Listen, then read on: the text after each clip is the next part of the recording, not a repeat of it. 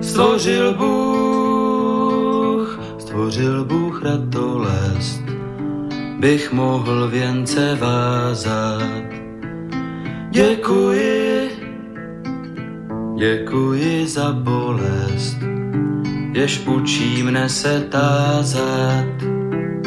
Děkuji, děkuji za nezdar, jenž naučí mne píly.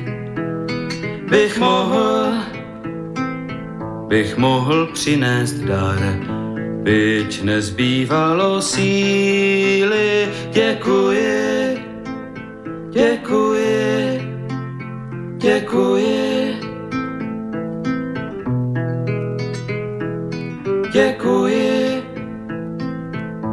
Děkuji za slabost, jež pokoře mne učí. Pokoře, pokoře pro radost, pokoře bez područí.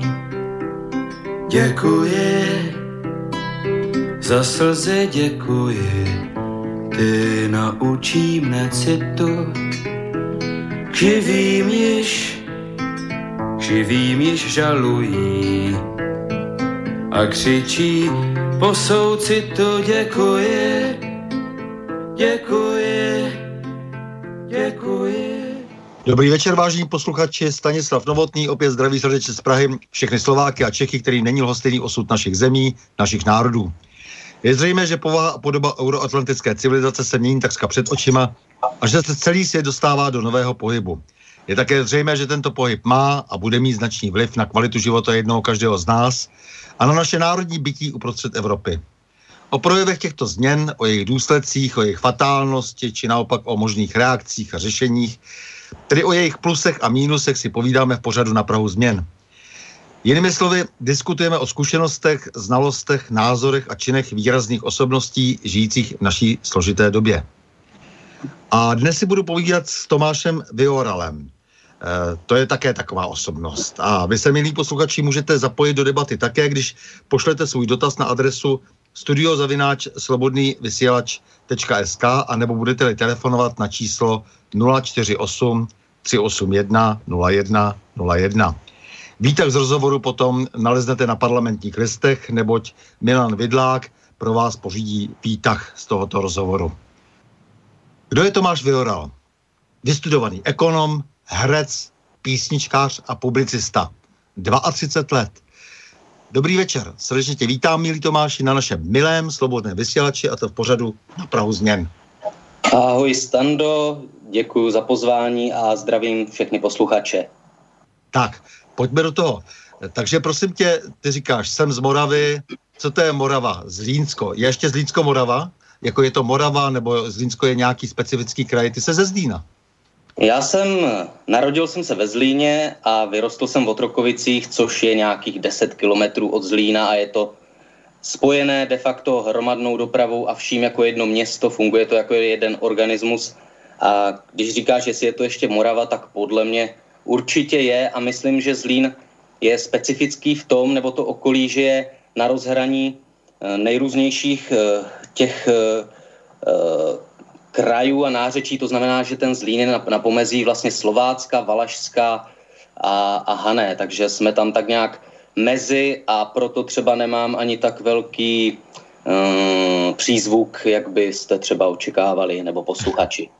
No právě já se ptám na to, že eh, spousta lidí si představuje eh, dnes, že patří do nějakého regionu, ale daleko větší eh, spousta lidí si myslí, že patří do velkého světa, jsou to takový ti um, eurounionisti a nebo prostě kosmopolité a tak. Proto se ptám, jak ty to máš, jestli jsi tak jako zaměřený hodně regionálně, nebo jestli ti stačí Česká republika, jako to, co se opíráš. Proto se ptám, jsi z Zlína. Jsem ze Zlína, ale nějak si na tom samozřejmě super nezakládám. Samozřejmě jsem Čech, jsem Moravan, jsem z České republiky a, a myslím, že záleží hlavně na tom, jak jsme, ale co se týká pak potom těch, jak si, jak si už zmínil, ty uh, eurounisty a globalisty a kosmopolity, tak byť jsem spoustu věcí taky viděl, můžu-li říkat, a ve spoustě zemí jsem byl, tak pořád se cítím jako Čech nebo Moravan nebo Slezan. Zkrátka, jsem z České republiky, tak. No tak dobře, tak se rozpovídej trošku, eh, takže jsi se nějak narodil, vychodil si nějaké základní školy a pak jsi se dal no. na co, na co? Jak jsi se rozhodl, proč jsi se tak rozhodl a co tě k tomu vedlo? Jasně, no tak narodil jsem se tam, kde jsem říkal, tam jsem vychodil potom gymnázium, eh, během gymnázia nebo i dřív vlastně ještě na základní škole jsem, jsem navštěvoval, eh, dá se říct, lidovou školu a Eh, jak se tomu říká, základní uměleckou školu a herecký obor, ono se tomu říká nějak jinak, teď si nemůžu na to vzpomenout. No, kdy jsi byla Lidová škola umění, kdy jsi byla Lidová škola umění. LŠU, ano. A, ano, a tam jsem, tam jsem chodil prostě do pár let do, do herectví, protože jsem chtěl být jako malý, jsem chtěl být hercem akčních filmů. Takže Aha. jsem dělal, takže jsem dělal kung fu asi sedm let a různé takovéhle bojové sporty a do toho jsem začal chodit do toho herectví jako malý capart, protože jsem chtěl to někdy dotáhnout třeba do Hollywoodu a, a být jako Van Damme svého času, nebo Bruce Lee, nebo Jackie Chan, nebo Steven Seagal a, a, a tyhle ty herci, které jsem jako malý sledoval. Takže, takže to byl takový počátek pak to jsou tvoje, tvoje 90. léta vlastně, protože tak, to jsou, ta, to, to jsou přesně... k věku, jako, tak ty jsi vlastně až jako po tom převratu, eh, stoupil až hodně pozdě po převratu si stoupil do života, jasně. Dobře, a pak, že hned takhle jsi se rozhodl, že, že vlastně umění, nebo respektive herectví, divadelnictví, to je tvůj svět. Tak, tak nějak, tak nějak. Pak na gymnáziu jsem začal do toho hrát ještě na kytaru a a poslouchat eh, Kryla a Nohavicu, kterého si tady na začátku hrál, nebo kterého pravidelně tady na začátku hraješ. Takže jsem se postupně dostal ještě k těmhle těm folkařům, které mimochodem poslouchali vždycky i můj táta vlastně v autě, na kazetách to měl, já na kazetách a na magnetofonu jsem to poslouchal. Takže tyhle jsem si začal hrát a poslouchat. No a potom jsem se na vysokou školu vydal do Prahy. Mm-hmm. Takže táta byl takhle ovlivněn vlastně jako teda tou, tou kryloštinou, jako jo, a ty jsi se potom dal taky na kryla teda, jako jo. Je, je to taky, že to je jako nějaká po, posloupnost. Je to taková trošku posloupnost. Táta tak poslouchal všechno možný v tom autě, zejména v autě, jak jsme jezdívali s ním na různé výlety, dovolené, když jsme někam jeli na chalupu a podobně, tak mu v autě hrál Schellinger nebo, nebo Nohavica, nebo Kryl, nebo Dobeš, takže jsem vyrostl vlastně docela na těchto těch písničkářích, které jsem jako dítě neměl úplně rád, protože jsem to měl z toho auta ohrané, ale postup, postupně a později na té střední a vysoké škole jsem si k ním zase našel ještě víc cestu a prohloubil jsem, uh, prohloubil jsem tenhle poslech. Mimo jiné poslouchal samozřejmě i hudku a ty, tyhle hudebníky, takže náměšť a, a písnička Morava od hudky, ta je ve mně taky jako hluboce zakořeněná a znám to. Takže, takže tak takový ten starý šafrán, to ti něco asi říká, že to bylo no, to mi říká, ale... Folka, folkařů, písničkářů, folkrokou, mm. folkrockerů, vlastně jako no, jsi z těch 70. let. tak, tak. No a potom jsem se, protože právě i z důvodu toho, že, že jsem si říkal, že bych tady v Praze hrál divadlo, tak jsem na vysokou školu se vydal do Prahy. Za prvé, že Prahu jako takovou jsem měl strašně rád, ta je, ta je, to je se mnou zase spojený za prvé to divadlo a za druhé Foglar, a rychlé šípy, které jsem já jako dítě měl strašně rád a měl jsem rád ty staré úzké pražské uličky a vždycky jsem si říkal, kde asi eh, byla ta stínadla a podobně. Tak eh, tyhle ty různé elementy se spojily a na vysokou školu ekonomickou jsem se vydal do Prahy. A tam jsem si našel při škole vlastně jeden ochotnický soubor divadelní, s kterým asi 10 let nebo 12 let, jak dlouho jsem v Praze, Eh, vystupuju a děláme různé představení, takže tam jsem začal se tak jako víc přibližovat i tomu divadlu. Začal jsem eh, na kytaru, na kterou jsem hrál, tak jsem začal dělat své recitály nějaké. Jednou za čas, že jsem hrál své písničky, eh, přednášel své básničky, nějak to prokládal svými rádoby vtipnými komentáři a tak. A, a tohle byla vlastně moje vysoká škola, která byla teda ekonomická a k tomu jsem měl tohleto, tohleto divadlo umělecké. No. Takže tyhle dva směry se tam dost prolínaly. Takže si, ty si takhle koketoval s uměním a zároveň si prostě dělal tak vážnou a poměrně nudnou věc, jako je zdanění a daňová politika na vaše. tak, přes, přes, přesně tak. tak. Tak nějak jsem, jsem proplouval mezi oběma směry a tento divadlo jsem měl jako takový přesně koníček, který mě dostane trošku někam jinam a povolí mi trochu uz, uzdu té kreativity nebo něčeho takového, nebo se tam můžu trošku otevřít něčemu jinému než, než těm uh, konkrétním a exaktním daním a zákonům, protože ty daně jsou spíš jako právo ještě než, než úplně jako ta ekonomika. No a bavilo tě to ta ekonomka, nebo vlastně jsi to dal trošku najevo tím, že si potom už vlastně tu práci nedělal po té škole, tak asi mm. si, si trochu mm. odpovídám sám. Tak trochu si odpovídáš sám a trochu máš i pravdu. Nebavilo mě to nějak zvlášť. Na druhou stranu mm, na vysokou školu ekonomickou já nedám dopustit, protože jsem tam se dostal k různým známým, k různým kamarádům, poslechl jsem si zajímavé učitele, ona, ona ta škola byla taky, nebo nevím, asi ještě i ten náš obor byl, byl poměrně otevřený nejenom těm daním, ale měli jsme tam samozřejmě ekonomii od, od A do Z, měli jsme tam i nějakou historii, eh, měl jsem tam dokonce i nějakou kulturu a já jsem ještě jako vedlejší specializaci dělal učitelství ekonomických předmětů, takže zase jsem tam měl vedlejšák takový ten ještě něco jiného než ty exaktní daně. Takže ono to bylo tak jako bavilo, nebavilo. No, jak vysoká škola, nebylo to, nebyla to pro mě vysoká škola vysněná, bylo to spíš tak jako po střední škole, co bych šel dělat tak, abych se uplatnil a aby to mělo smysl a abych se dozvěděl třeba něco nového, co mi bude potom se hodit do budoucího života. Takže zvítězila tehdy ekonomie, ekonomika a a daně, no, na které se tehdy nehlásilo tolik lidí a byl to takový užší obor, respektive třeba hlásilo, ale nebrali tolik lidí, tak jsem si říkal, daně, tam jsou ty peníze, je to perspektivní, takže jsem to propojil tak nějak se vším všudy. No všechny to tehdy bavilo, že jo, samozřejmě, protože měli pocit, že mm, republiky se zmocnili vlastně ekonomové a hmm.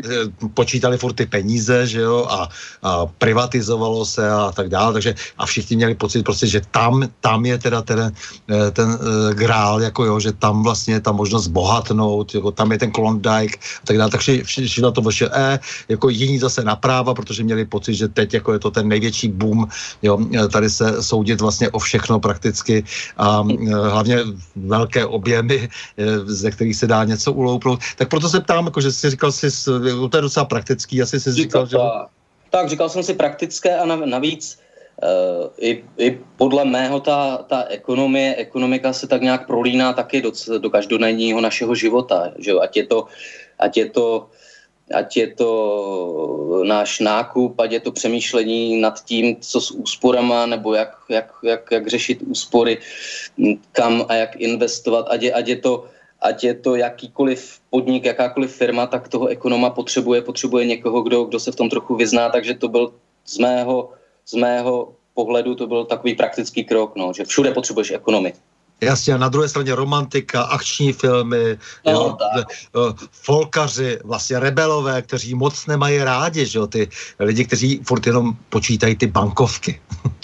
No t- taky jsem tam byl trošku taky takový jako ne, ne, ne černá ovce, ale takový malinko podivín mezi těma ekonomama, který přesně je zval na to divadlo a hrál jim tam někde na kytaru a během přednášek jsem si tam psal básničky a kreslil a četl nejrůznější knížky, takže taky tam na mě koukali, brali mě teda velmi dobře všichni, nebo většina lidí, já jsem tam byl velmi spokojený, myslím, že i, i kamarádi se mnou, ale, ale trošku tam přesně mě brali jako takového malinko podivína s uměleckými sklony. Mm-hmm. Já jenom jako, že jak ty lidi potom propadli i takovému tomu ptidepe, že jo, tomu, tomu jazyku vlastně toho, eh, toho nového ekonomického světa, eh, jak se začali hrát na ty kapitalisty, přestože hm, to tady bylo dost složitý s tím, kdo je vlastně kapitalista, kdo ne, eh, způsob, jakým ty lidi přišli k majetkům a tak dále, tak jak vlastně na, tom, na, tom, na té ekonomce a na právech se tohleto hodně v těch letech skloňovalo, takže to bylo samé due, due diligence, že jo, třeba a tak dále, věci prostě, které se dali pojmenovat úplně normálně, jako normálně audit, nějaký nebo něco takového. A teď všichni chodili a strašně se u toho tvářili důležitě a používali tady ten slovník, jako jo, jo že pak, když se zalistoval v tom Blackově slovníku eh, těch právnických, právně ekonomických výrazů, tak se tam samozřejmě našel úplně jako věci, které se daly prostě opravdu transponovat velmi dobře mm. do toho našeho jazyka. A, ale všichni se tvářili strašně závažně a přimhouřený oči prostě a černý brýle téměř a, a tak dále. Jo, tak si trošku hráli. Ono to trošku souvisí s těma akčníma filmama, že jo. Měli ten pocit, že teď jsou oni jako těmi hrdiny, někde možná, jo, jako toho ekonomického světa z těch akčních filmů taky trochu. Ano, je to, je to, je to možné, jak říkáš, a, a ono tohle nejen, nejen u ekonomů, ale obecně tohle podle mě pořád, troš, pořád trošku přetrvává, že jo, když slyšíme někdy, ne, zase nechci, nechci úplně škatulkovat všechny, ale když slyšíme občas nějaké akademiky nebo právě třeba i komentátory a, a, a nebo podobné publicisty, tak taky se, se zaklínají různými cizími výrazy a potom třeba uniká ten skutečný význam, že jo? když se to snaží tak nějak jako zabalamutit do nějakých těch chytrých výrazů, aby vypadali, že tomu rozumí. Můj pohled teda. Jasně, takže ty si prostě vystudoval školu a pak jsi se rozhodl co? Že se podíváš do světa? Že hmm. to, že to nějak vyzkoušíš se... rozlížet, uh, budeš se rozlížet a že ho potom to nějak přeneseš někam? To jsem, to jsem se tak nějak rozhodl už vlastně během studia, protože během studia jsem, se mi naskytla příležitost, že kamarád jeden měl možnost, ještě po svém bráchovi měl kontakty a měl možnost, že o prázdninách můžeme vyjet uh, dělat uh, v kavárně na Long Islandu v Americe, mm-hmm. kousek od New Yorku, takže jsme na léto vyjeli pracovat na tři měsíce uh, do kavárny, do Hamptons, to je takový kraj venkovský, ale velmi bohatý, je to takový ráj, ráj bohatých Američanů, co tam jezdí Eh, na léto do svých rezidencí a podobně, takže tam jsme v kavárně dělali vlastně tři měsíce, stávali jsme ráno, já nevím, ve čtyři hodiny a ráno jsme tam pekli v troubách a připravovali různé mafiny a cookies a croissanty a tyhle ty věci a potom jsme to tam za barem prodávali a dělali k tomu různé kafe, kafe latte, a, a, a kapučína a ty, tyhle ty věci. Ona to byla kavárna spojená s mexickou restaurací, takže tak nějak jsme tam dělali. Přitom jsme ještě dělali druhou práci landscapery, což byli vlastně zahradníci, ale takoví ti, eh, jak bych to řekl, jednodušší, kteří spíš jako sekají trávu a, a řežou větve a hrabou listí a takhle. Takže jsme si tam tak jako za, zapracovali po Americku a potom jsme si po třech měsících půjčili auto, přeletěli jsme na nejprve teda na západní pobřeží, tam jsme si půjčili auto a tři týdny jsme projeli různé eh, národní parky, takže jsme poznali východ, západ Ameriky tak nějak v rámci možností, jaké jsme měli a, a bylo to dobré a do, musím to samozřejmě doporučit všem takhle si vyjet někam na přiučenou. Jasně, takže jste byli samozřejmě nejprve v tom místě, kde se podle eh, konspiračních teoretiků scházeli ti lidé, kteří před více než 100 lety eh, se rozhodli o tom, že eh, globálně uchopí celý svět, ty Rothschildovci a Rockefellerovci a tak dále, Morganové a Šifové, to, prostě, to je ta oblast, že, kde jste byli vlastně. A, a pak jste teda... Promiň, ti skáču do řeči. Že ti skáču do řeči. V Hamptons, jo, se scházeli někde nebo tam. No tady někde prostě v těch místech jako měli uh-huh. některý různý, různý prostě schůzky, ne v tom Hamptons přímo, ale prostě jako tady měli mít jako nějaké ty schůzky, kde se jako rozhodli, že teda to eh, vezmou do ruky po tom roce 1908, po tom velkém ranu na ty eh, americké eh, banky, eh, to znamená, když měli být vyšetřováni, eh, zřejmě ro, ro, zejména teda Rockefellerovci, eh, no tak se potom rozhodli, že to vezmou do ruky a, a eh, vydumali teda ten slavný zákon o bankách, eufemisticky mm. řečeno, který znamenal, že vznikl vlastně vlastně eh, ten federální rezervní fond, který eh, dnes tak pálí celý svět a vytvořili toho, toho obrovského molocha, prostě, s kterým se teď tady potýkáme, že jo eh, v tom bankovnictví. Takže to jenom tak jako konstatuju, že jsi, že jsi byl tady v tom té oblasti, která je slavná dost a pak si teda odjel radši do přírody. A pak jsem odjel přesně do přírody a, a do národních parků a, a závěr jsme měli v Las Vegas, tam jsme se tak jako vytočili to nás, nebo alespoň mě teda nějak zvlášť nezaujalo. Do kasína jsme si hodili asi 10 dolarů a pak, pak jsme čekali na letadlo zpátky do New Yorku. No to jsou ta správná místa, ty jsi byl v Yosemitách, že to, to znamená, to je prostě to místo, kde, eh, kde má bouchnout ta sopka, která rozpůlí ty Spojené státy a tak, že jo, kde se furt čeká, kdy, kdy se stane, kdy, no, no. Kdy, kdy skončí země koule, že jo, a tak. Eh, Zion, že jo, údolí smrti říká, že si taky byl, že jo, tak to je, to je samozřejmě romantika velikánská, Grand Canyon a takovýhle. No ale Las Vegas jako je taky zajímavý tím, že eh, tam například začal pan Bakala, že jo, svoji kariéru. Aha, to nevím, kde přesně začal svoji kariéru. Vím, že v Americe, ale nevím, že zrovna v Las Vegas. No, tak on jako s e, dobrozdáním jako první zprávy státní bezpečnosti odjel e, tehdy a v Las Vegas se tvá, hlásil potom svými dopisy, e, jakože tam teda dělá jako si co si, tam někde kuchaře nebo co, nebo, nebo někde prostě tam mé nádobí. A, a, a pak hned napsal zase jako naprosto, pod, proto napsal potom tu nesmyslnou práci, jak jsem si viděl první milion dolarů, no je to hodně legrační. No, no, no, ale, ale bylo to v Las Vegas, aby to bylo dost jako, že, aby to mělo prostě prostě nějakou šťávu. Přesně, aby to mělo šťávu a vidíš, mně se nic takového nepoštěstilo, čím to bude. Já jsem tam byl, teda já jsem tam byl jenom asi čtyři dny nebo tři dny v tom Vegas a nic takového se tam na mě nenalepilo. Ale zase v Hampton jsem byl tři měsíce a taky se na mě nic takového nenalepilo. Nevím, čím to bude. No, byl jsi tam pozdě, zaprvé, jako vždycky člověk musí být na správném místě ve správný čas, že jo, to je vždycky důležitý. A musíš být ty správný kamarády, no, tohle to všechno mm. vychytat, to není tak jednoduchý, jasně. Hmm. No dobře, takže, takže si takhle si udělal teda zkušenosti z, z, ze Spojených států, Jo, to, to byla asi tvoje hlavní, jako, jako, nebo si byl ještě někde jinde a, a ještě něco jsi oblíbil potom, jako, nebo jak to bylo? Tohle, bylo? tohle byla jedna z mých hlavních a pak ještě podobná, taky tříměsíční nebo dvouměsíční, dvouměsíc, to je jedno, dvou, tříměsíční, byla, a to bylo dřív vlastně o něco, byla ještě na Islandu, kdy jsem, kdy jsem od, kam jsem od, odletěl pracovat jako dělník, obkládat uh, fasádu mm-hmm. uh, takových takové dva obrovské, nebo obrovské, dva větší jakoby paneláky jsme tam obkládali, dvě české party uh, hliníkovou fasádou, takže jsem tam tři měsíce vlastně uh, pracoval jako dělník a překladatel, protože jsem jako jediný z chlapů tam, z dělníků tady od nás z Česka, které jsem mimochodem předtím nikdy neviděl, takže tam jsem je viděl poprvé, takže jsem tam překládal do angličtiny s Islandiany a řešil různé přesuny strojů a zařízení a takových, takových věcí. Takže tam jsem ještě dva, tři měsíce si popracoval, takže jsem poznal ještě ten, ten sever, sever Evropy, který je takový temný a tam bych teda opravdu žít nechtěl, co se týče toho počasí a podnebí a, a sichrava a syrova a, a nevlídna pro mě teda. No, vidíš, tohle pořadu byl Jirka Skupien, fotograf skvělý, a ten zase naopak vyhledává přesně tuhle oblast. Teď tam byl zase znovu na Islandu nádherné fotky, e, tam e, udělal a to je právě člověk, který naopak vyhledává e, tenhle nostalgický temný klid. Mm, mm musím říct, že mu trošku v tomhle tom taky rozumím. Jako je to, je to, ta, ta, ta sever, severská příroda mě vždycky fascinovala, ale nicméně pojďme dál. E, to znamená, e, vrátil se z domu a dělal si co?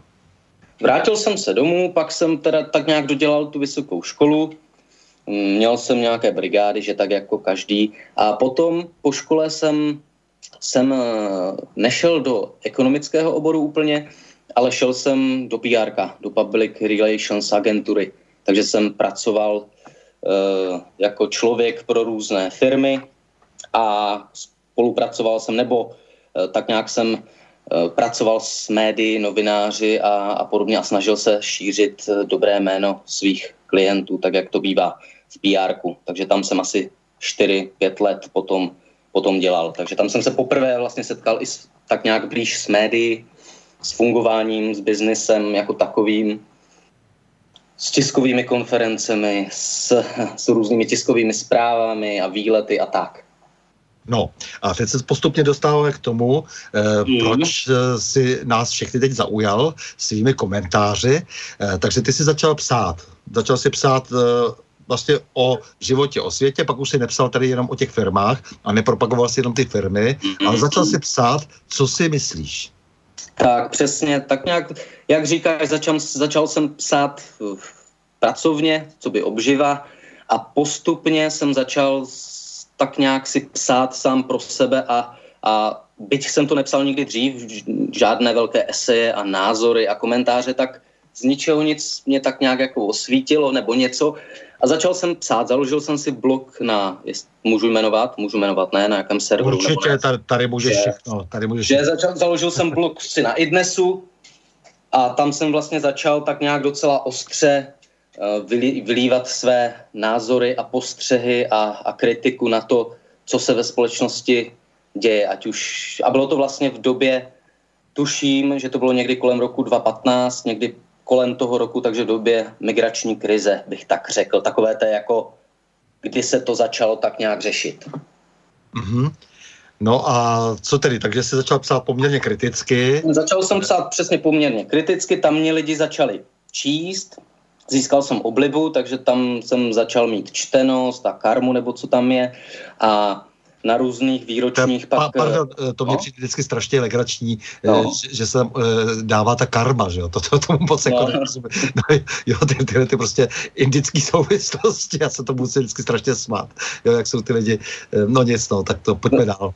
jako ne, nevím, proč, taky, taky nevím, proč to tak je a musím říct, že spousta lidí se mě na to taky ptala, jestli nevím, proč je tam zrovna tahle ta karma a jak to funguje a tohle a klikáme, klikáme, nevím, nevím, co to tam je za takový úlet trošku, No nicméně jsem začal takhle psát a začal, začali vlastně na různých, pak ono, ono každý rok je nějaké ocenění, kdy čtenáři hlasují o nejoblíbenějších blogerech, takže jsem se začal eh, v prvním roce už jsem se umistoval mezi oblíbenými blogery, že mě lidi sami hodnotili jako jednoho z oblíbených blogerů tam, takže si mě tak asi začali všímat eh, lidi z alternativní scény, nebo jak se říká eh, v současné době populárně pro Rusko dezinformační scény si mě začaly všímat a začali otiskovat nebo eh, re, repa, republikovat, nebo jak se to říká, zveřejňovat prostě ty mé blogy i na různých jiných serverech. Takže potom si mě začali všímat další lidi a, a co bylo takové, to, co byl takový pro mě zlom, takže si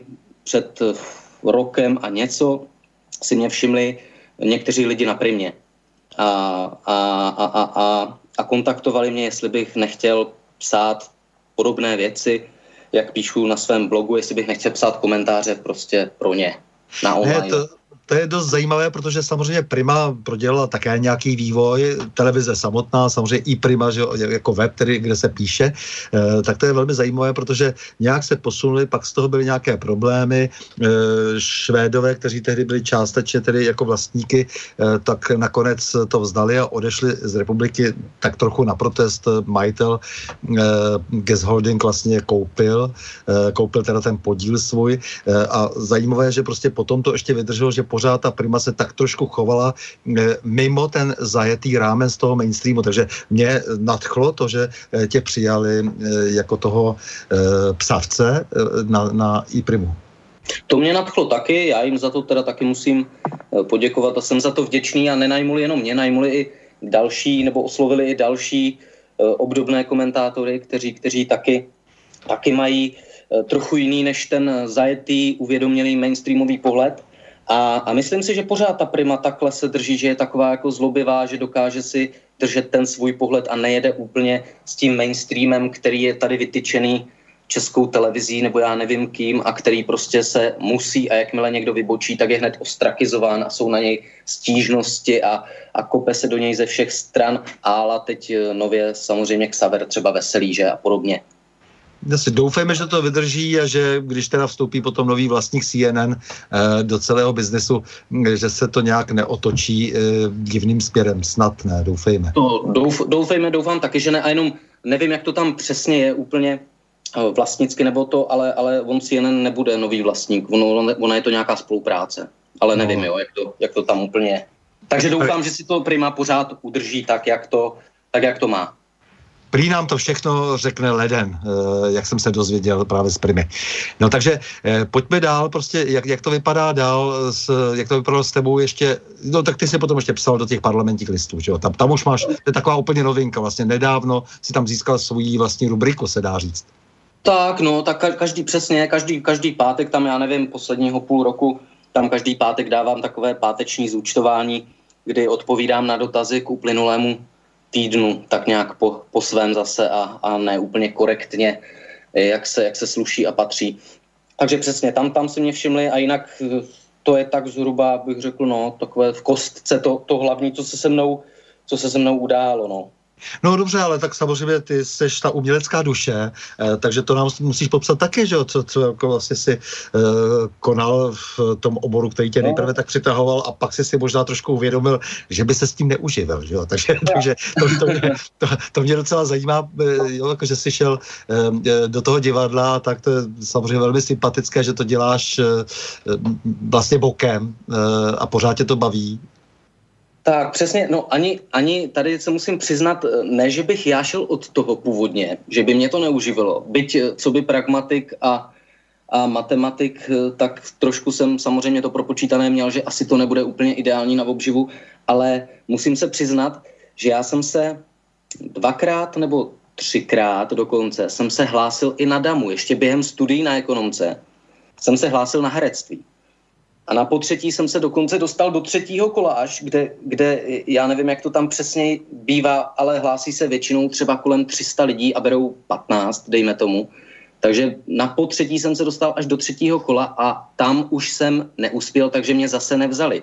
A já jsem tam chtěl svého času hodně a musím říct zpětně, že jak se říká, všechno zlé v úvozovkách je k něčemu dobré, když se k tomu správně postavíš, samozřejmě tak eh, i tohle, za tohle jsem rád, protože když teď zpětně vidím, mm, zase čest výjimkám, ale když vidím tu většinovou uměleckou scénu, ať jsou to herci, ať jsou to zpěváci, a ne všichni, ale tu většinovou, tak si říkám, že možná dobře, že jsem se tam nedostal, protože bych možná byl názorově s prominutím okleštěný tak jako oni, protože alespoň můj pohled je takový, co jsem později poznal tu tu uměleckou skupinu a umělecké lidi tak nějak zblízka z toho, z toho dejme tomu, z toho amatérského pohledu, z té, z té, um, z té, z té scény neprofesionální, tak ono tam ty lidi na mě opravdu působí jako jedna velká sekta. Čest výjimkám teda. A neznám žádné jiné povolání, kde by lidi byli takhle názorově unifikovaní a takhle nepřátelsky naladění vůči jiným názorům a jiným pohledům na svět. Takže jsem rád nakonec, že jsem se tam nedostal, abych to uzavřel a že jsem tedy dokončil to VŠEčko a to divadlo mi zůstalo s tím mým souborem amatérským jako taková záliba a dos, byli jsme s ním mimo jiné dvakrát v Jerevanu si zahrát, což bylo taky hezké na, na festivale divadelním, kde jsme se dostali teda přes kamaráda, ale, ale zahráli jsme si v Jerevanu v Arménii a, a co se týče hudby, tak tam říkám, občas si udělám nějaký recitál, nějaký koncertík, i když teď už jsem pár měsíců žádný neměl. A, a mimo jiné jsem se dostal do, zase do finále, zase jsem nevyhrál, tak jak to bývá, většinou nevyhrávám, ale dostal jsem se do finále porty autorské se svou písničkou, takže to bylo taky docela příjemné, dejme tomu pět let zpátky, když jsem, když jsem jednou portu zkoušel, soutěž hudební. Takže zůstal si věrný vlastně folku, eh, píše si básničky, píšeš texty, eh, to všechno děláš, pak zase pragmaticky uvažuješ, jo, takže, takže se vlastně eh, snažíš odreagovat a zároveň si uvědomuješ, že chceš zůstat v kontaktu se světem a nechceš patřit mezi lidi, prostě, kteří mezi sebou pěstují jako jak, jakýsi pocit prostě nadřazenosti nebo co. Ono to má nějaké své hluboké kořeny samozřejmě v tom, v tom divadelnictví. Tak, tak, přesně, přesně jak říkáš. Já jsem, jsem rád za to, že mám, že mám střed a, a pohled vlastně napříč, teď jak se říká populárně bublinami, takže že, že se dostávám do různých názorových oblastí a do různých bublin, které mě obklopují, ať je, ať je, to, ať je to přesně umělecká sféra, ať je, to, ať je to ta mediální sféra, ať je to Praha, kde se pohybuju většinu času, nebo je to Morava, kam často se vracím takže mám ten průnik těch, těch různých názorů a bublin a myslím, že z toho potom můžu taky trochu vycházet v těch svých, v těch svých komentářích a kritikách a, a že alespoň, alespoň třeba občas do něčeho mám trošku vhled i díky tomuhle. No, ono to samozřejmě také tak, že eh, kdyby si do toho úplně zapadl eh, do té jedné bubliny, eh, tak by si potom zjistil, že jako hodně povolených, málo, málo vyvolených. To znamená, že ty lidi, kteří se hrnou dneska na ty umělecké školy, těch je strašná spousta a samozřejmě ty talenty, těch, těch je málo a je jasné, že stejně ty lidi prostě jako buď něco, buď jako je jim dáno, nebo není jim dáno. Já chápu, že potom se na té umělecké škole může to řemeslo nějakým způsobem eh, jak si dobrousit, to je určitě v pořádku. Eh, platí to o všech uměleckých směrech, to je jasné, ale nicméně pokud ten talent není, tak prostě není. A já mám takový pocit, že dost často vlastně i tím elitářstvím, kterým eh, vyniká ta umělecká scéna, tak se tím maskuje to, že se vlastně moc nic neumí. Je to, je to taky, taky. Máš, máš, myslím, že máš pravdu. Já ještě z, z mého pohledu, co, co si tak všímám, tak jak, jak říkáš, kvalita se prosadí sama. Nemusíš mít vysoké školy na to, abys, abys byl divadelníkem nebo já nevím, hudebníkem. Byť samozřejmě, co se týče řemesla a nějaké uh, formy a praxe ti to něco dá. Ale, ale co jsem si třeba taky všiml, a nejsem, nejsem herec odborník, ale co jsem si všiml třeba právě u, u současných, eh, dejme tomu herců posledních 20 let, tak nevím, jestli je to těmi školami, ale jako by ty školy produkovaly skoro na, na, na, na chlup stejné, na chlup stejné eh, bytosti a na chlup stejné uh, herecké postavy, které úplně, jed, úplně stejně mluví, úplně stejně hrají ty postavy a mně osobně tam chybí přirozenost. Velmi často v současných, ať jsou to seriály, filmy, divadlo české, tak velmi často mi tam chybí přirozenost a je tam přesně taková ta teatrovitost, přehranost Shakespeareovská, která by naopak měla být na vysokých školách trošku jakoby korigována a jak se říká, herecké školy jdou po přirozenosti, ale v tom výsledku to potom tolik nevidím u těch herců. A to samé vlastně, když to, když to trošku rozšířím na různé demonstrace a klipy a podobně, kde se pak vyskytují někteří jedinci, tak potom je to tam krásně vidět v těchto těch rádoby uměleckých dílech, jak to vlastně všechno přehánějí emotivně, herecky, a není to úplně uvěřitelné. To ještě za mě teda k tomuhle tématu. Hmm, jasně, dobře. Uh, ano, já si myslím úplně to tež. Prostě navíc je to tedy tak, že uh, dnes by těch lidí je opravdu, že by se s nimi mohlo dláždit a, a absolventi si všichni myslí, že už jsou tím, uh, co absolvovali, což je samozřejmě strašný nesmysl. Jako, jo. To je prostě bohužel ten velikánský omyl. Jo. To znamená absolvovat nějakou školu a jsem tím. Ne, musím ještě potom prokázat, že tím hmm. jsem opravdu něčím, něčím, že jsem. Takže, takže to, je ten, to je ten velký problém. A přesně i to, co říkáš, jako že se někam nedostaneš, ono taky v tom funguje nepotismus, že jo, příbuzenské vztahy a tak dále. To prostě, jo, ta vyvolenost vlastně, taky, že taky, taky, jako, určitě. Co si, pak se samozřejmě pošlou na těch několik málo krajíců, který eh, v tom uměleckém světě jsou, že jo, prostě, kde samozřejmě se žije z těch dotací a tak dále, kde jsou zase ty vybudované vztahy. Pa, pak to pozorujeme eh, pochopitelně v tom, v tom dění politickém, že vlastně všichni ty lidi musí hájit tu svoji obživu, jinak nic nedostanou, když nebudou souhlasit s tím či o ním, co je prostě tím, eh, co je tou politickou poptávkou vlastně, jo, takže to úplně absurdní a, a dostávají se přesně do toho vztahu, eh, který tady kdysi už dávno byl eh, vybudován, že to byli tady opravdu ti komedianti, že jo, kteří byli přijímáni nebo nebyli přijímáni prostě tím, tím sponzorem a to bylo tak asi všechno, že jo, nic se k tomu nedalo dál, dál říct, no, takže vybudovali se ale postavení, kde se dostali vlastně zpátky, že jo, úplně do takové otrocké závislosti, no. Přesně tady já zase, zase s tebou budu zase s tebou budu souhlasit. Ještě je teda dobré si uvědomit, že dle mého, dejme tomu takových, já nevím, 70, 80 eh, divadelníků, umělců hraje v oblastních divadlech a o televizi, o filmu si může nechat jenom zdát, že jo? A ty, ty, ty hrají v těch divadlech za opravdu drobné peníze. A potom je tady nějaká, až teda zase na pár schopných výjimek, který si zaslouží vzhledem ke svému umění dostávat prostor, tak pak je tady nějaká elita, která je průměrná, herecká elita, která je průměrná, která hraje velmi podobně jak, jak ti lidé na oblastech, ale mají asi prověřený v úvozovkách kádrový profil, mají názory, které se nosí, um, angažují se pravidelně v těch klipech, které jsou potřeba a mají tady rozvinuté kamarádské vztahy, ať už od škol nebo z pozdějšího pracovního, pracovního života a ty potom se točí v těch filmech pořád dokola, že Kdy to vidíme, že jak se točí jedni a titíž, čest zase výjimkám, když se objeví někdo nový, jsem za to jenom rád, ale pořád se nám tady točí jedni a ti samí uh, herci u, u podobných uh, režisérů. Samozřejmě, že každý režisér má zase své oblíbené herce, s kterými se jim dobře hraje, ale přijde mi, že u nás je to uh, teda echt viditelné v tomto ohledu. Zaujalo mě, že si, si oblíbil Itálii, to je moc pěkný, protože prostě ta Itálie, eh, nebo ty eh, románské země zůstaly úplně zapomenuty, jak se všichni vrhli do toho anglosaského světa, protože jako to je takový to cool, že jo, to teď to se nosí, že jo, hmm. a tam někde, tam jsou ty obrovské možnosti a najednou jsme zapomněli úplně na ten náš starý svět a ten románský svět je nám relativně také docela blízký a my jsme na to zapomněli, že nám blízký. Tak proto mě zaujalo, že máš rád Itálii, eh, že tam často jezdíš. No já si, já si myslím, že já jsem duší tak trochu, tak trochu ten, ten Ital, protože já co se týče Itálie, tak, eh, tak tam mám rád opravdu skoro všechno. Rád tam jezdím na hory, ještě radši tam jezdím k moři a ještě, ještě možná radši do starých eh, městeček horských, nehorských s úzkými uličkami, s kostelíky.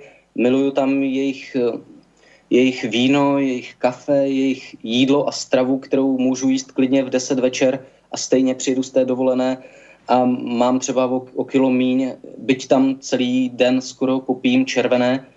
Mám rád i, to, i ten jejich nějaký přístup, na mě působí velmi dobře. Mně, mně přijdou tak jako tak jako upřímní, tak jak, jak když, když, když to srovnám na východ od nás, na, na východ v naší republice a na východ dál, tak na jich velmi podobně a já si tam nemám na co stěžovat a říkám si, že jestli někdy někdy našetřím nějaký peníz, tak si tam snad koupím nějaký eh, letní domeček někde na italské riviéře poblíž La Specie a budu tam jezdit ještě častěji než do posud, no, a budu tam třeba celé léto něco vytvářet pokud se samozřejmě nezhorší situace natolik, jak, jak se teď horší, že to bude mm. stále obtížnější, obtížnější žít v zemí, kde, které popustili už do své fantazie a otevřeli své brány komukoliv. To, to, to, to zase souhlasím a toho se opravdu děsím, zejména co se té Itálie týče, kam rád jezdím. Uh, jsem rád, že už, že už mám za sebou Řím, Janov, uh, o kterých si myslím, nebyl jsem tam, takže nemůžu, te, teď jsem tam nebyl pos, posledních pár let, takže nemůžu, nemůžu říkat, ale myslím si, že tam ta situace bude trošku jiná než před těmi, já nevím, deseti lety, když, když jsem tam byl já. A, a teď já musím zaklepat tady, že co jezdím, co jezdím do, do městeček, které nejsou tak úplně u nás turisticky známy a, a jezdí tam spíš jenom Italové, tak, eh, tak, a jsou to menší města, nejsou to žádné velké, velké aglomerace, tak tam jsou takoví ti staří, naturalizovaní Afričani, kteří tam chodí po plážích a prodávají tam, prodávají tam osušky a nějaké věci a znají se s těmi domácími. A tam jsem, díky bohu, zatím problém nezaznamenal. No, horší už jsou pak ty, ty větší města, když jsem byl, nevím, ať už Parma, Florencie někde, tak tam už občas, i když Florencie byla teda ještě taky velmi, velmi bezpečná, až překvapivě, tak tam už, tam už občas něco, ehm, nebo občas někoho jsme potkali, u koho jsme se úplně nečí, necítili bezpečně, nebo, nebo Mantova, nebo ty, tyhle, tyhle města.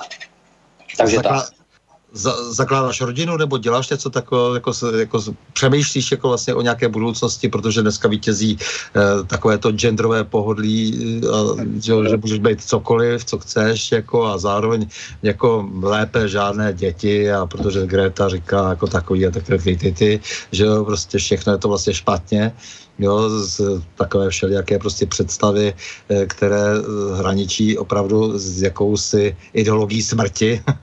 Eh, tak jak ty tohle to máš, ty, ty, ty tradiční věci? Já to mám tak, že já postupem času jsem se vyvinul nebo rozvinul nebo uzrál ve svých 32 letech, pokud teda můžu takhle vůbec takhle vůbec tvrdit, tak jsem vyzrál k nějakého, do nějakého konzervativního stavu, takže samozřejmě rodinu plánuju, rád bych, přemýšlím o dětech, rád bych děti, ale momentálně není s kým, takže budu muset počkat a, a, a hledat, ale...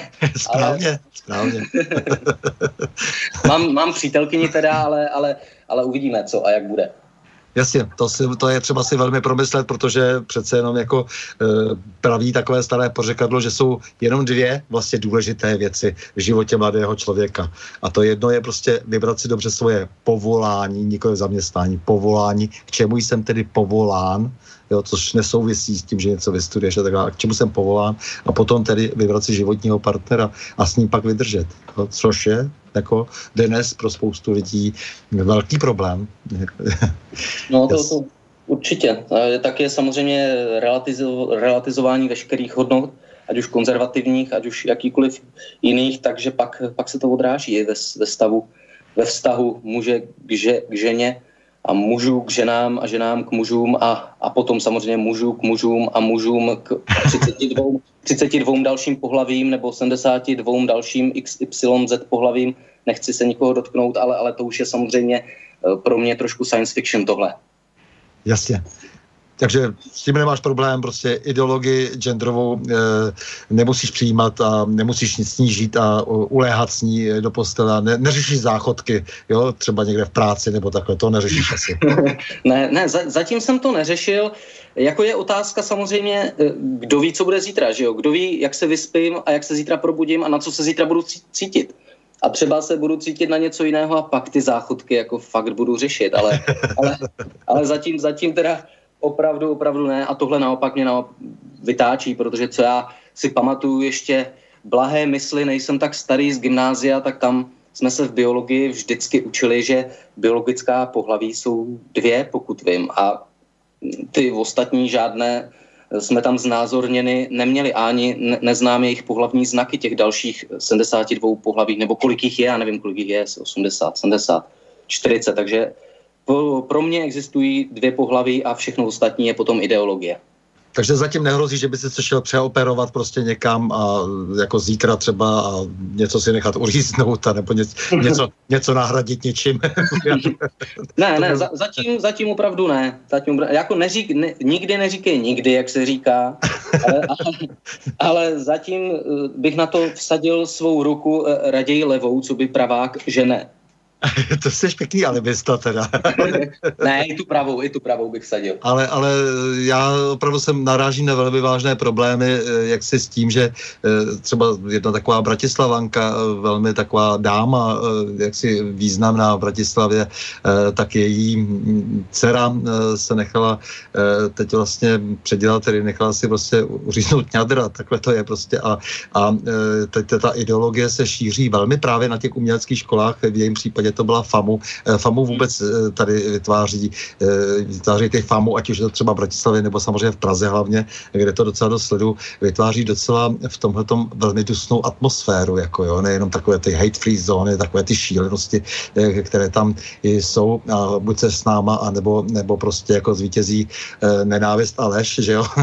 A, no, a, a takže to je to prostě, takže jsem si zažil tenhle ten příběh, jako jsem, a opravdu jsem nevěděl vůbec, co s tím, protože ta, ona také neví, že jo, protože najednou se teda předěla a potom jí přišla říct, no ale víš, jako já vlastně nechci být ani muž, ani žena, já chci být to, já bych chtěla být to.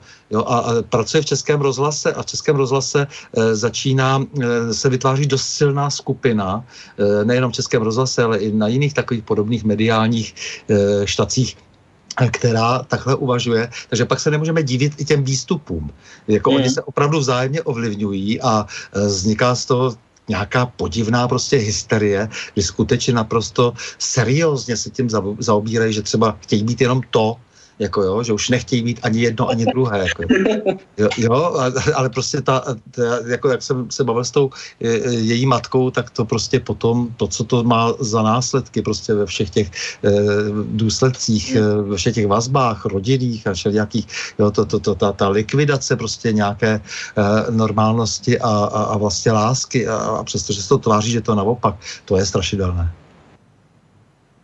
Je, to, to zase s tebou tady jenom jenom souhlasím. A co se týká přesně uh, médií, umělecké sféry, zase FAMu, já nevím, DAMu, divadla, nevím, a pak média a podobně, tak uh, jak říkáš, tam myslím si, že je podíl těchto, těchto lidí, kteří se tak nějak cítí jinak nebo chtějí cítit jinak, je dle mého vyšší než, než v jiných profesích. A nevím, čím to úplně je, jestli, jestli tyhle ty oblasti tak nějak lákají lidi, kteří jsou v určitých věcech takový jako víc liberálnější a progresivističtější a méně konzervativnější, ale rozhodně tam zase podíl těchto lidí je větší a pak to přesně vidíme i na tom, jakým způsobem nám jsou některé věci prezentovány a co se tam nosí a co se nenosí, což by nemělo působit, tohleto vnitřní by nemělo působit na ten, na ten obsah, který jde ven, ale obávám se, že občas trošku působí. No. Mě si právě zaujal tím, že si e, vlastně exkluzivně normální, protože eh, to, co dřív bylo normální, tak to normální není a ehm, to, že píšeš to, co píšeš a jak píšeš, eh, tak je jasné, že, že prostě hm, vyvírá z nějakého jiného základu, který zřejmě máš a, a jako se schopen prostě ty přes, eh, bez ohledu prostě na tu obrovskou kampaň, která se tady vede, protože lidi jsou snadno ovlivitelní a, a, a ta, ta hysterie a to nové společenské vědomí se vytváří skutečně jako si tím eh, vytváří skutečně ten reklamní průmysl a mm. vytváří ho opravdu eh, jako celá ta, že jo, se k tomu třeba dostaneme ještě, že vytváří ho opravdu takové ty procesy, které se přičítají té frankfurtské škole. Myslím, že to není úplně přesné, ale, ale dejme tomu, že to je ono, že tady vlastně se rozjel nějaký způsob vlastně výuky jaksi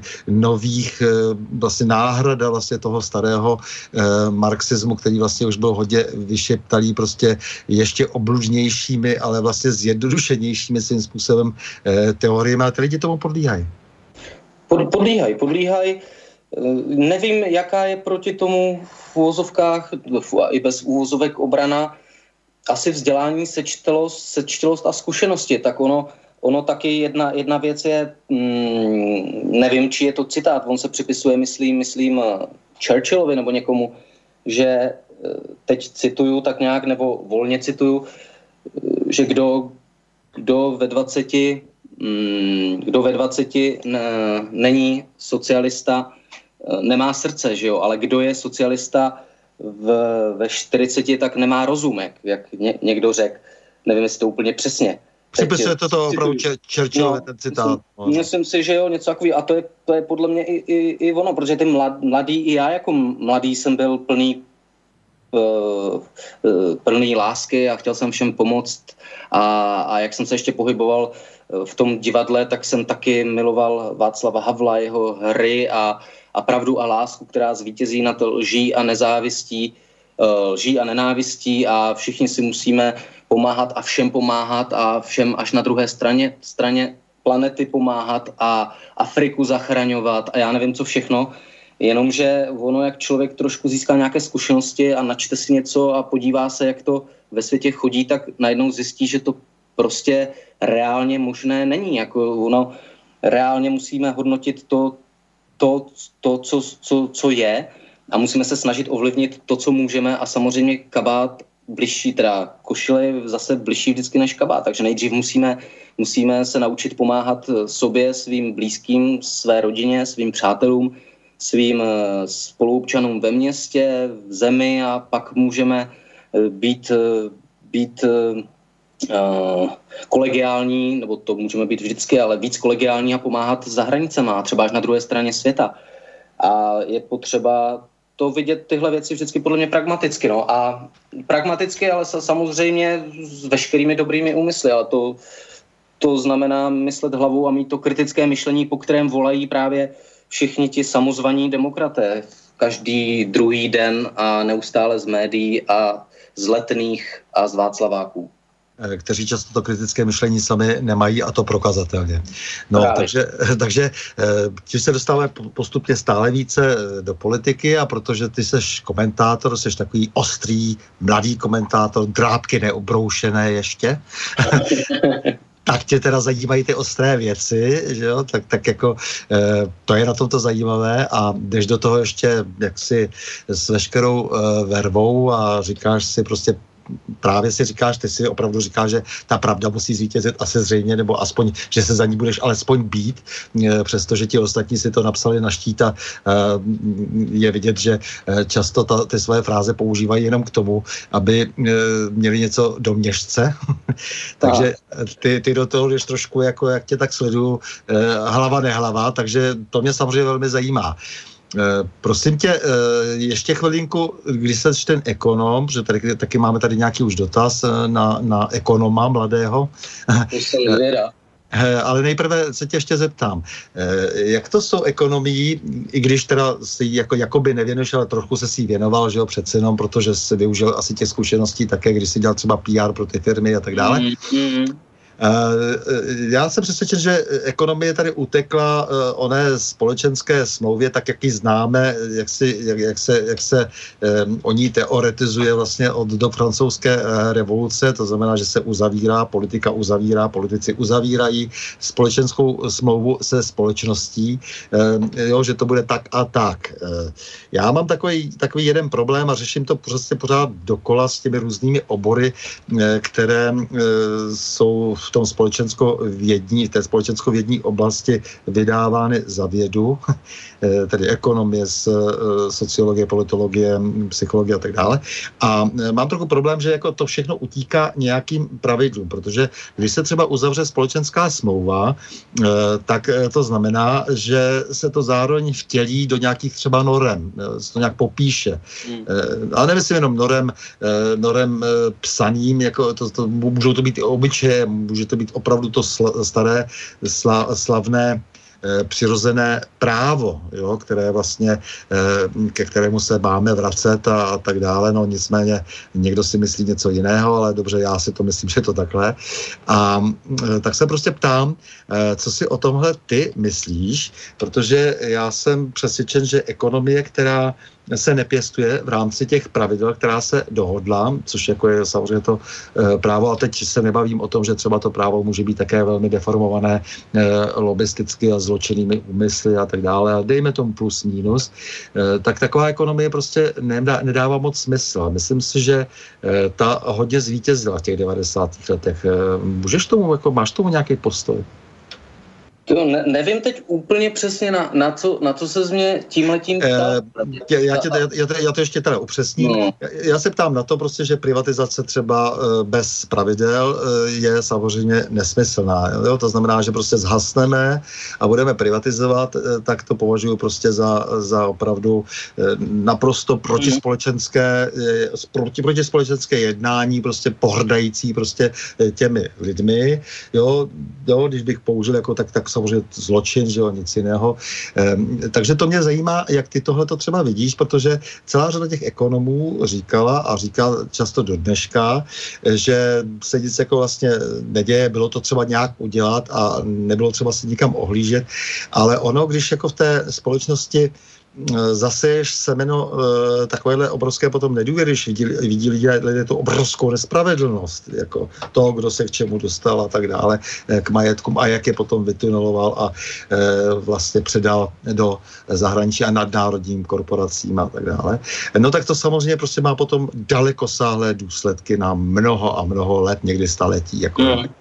Takže no. to, to, to mě jenom teď takhle zaujalo, to, to je něco, co mě dneska eh, dost jako zajímá, jak ty, jak ty, eh, ty tyto, eh, jak si jmenované zejména předměty, obory, utekly vlastně tomu právu, jo, to znamená tomu těm pravidlům, jo, nějakým dohodnutím. Hmm. No, co, co, se, co, se týká, co se týká privatizace, já říkám, nejsem už ani takový ekonom, ale tam podle mě samozřejmě to ideální nebylo a samozřejmě si na tom, na tom vydělali lidi, kteří měli víc informací, ať už z minulého režimu nebo skrze své uh, kamarádské vazby.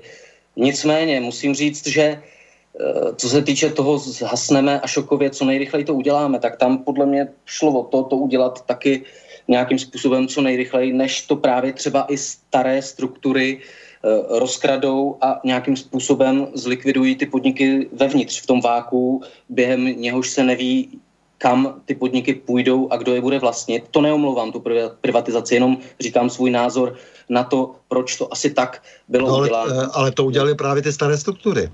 Ty staré struktury... No a samozřejmě to, je, to udělali, ale tam je dal, problém je v tom, že podle mě podle mě skoro za každé situace, nebo já neznám, neznám cestu, kterou to šlo udělat tak, aby ty staré struktury na to neměly vliv, protože ty staré struktury byly skryté, dejme tomu byly skryté a schovávaly se tak, jakože ty staré struktury třeba nejsou, ať, a teď eh, nechci se nikoho dotknout, ale ono různý chartisti a podobně byli taky bývalí komunisti a všichni tyhle, ty, tyhle ty noví, co se najednou objevili a my jsme si mysleli, že jsou to noví podnikatelé, o, o, kterých, o kterých, kteří si předtím nikdy nezadali a, a jdou do toho s čistým štítem a čistým svědomím, tak stejně tam ty, ty vazby měly, ale ono to podle mě nijak nejde nikdy tohleto, zejména po té, co se tady ten režim překlápěl, a já to nezažil, opakuju, po té, co se překlápěl z toho, z toho komunistického molochu do nějakého takového kapitalistického, tak tam ty vazby byly podle mě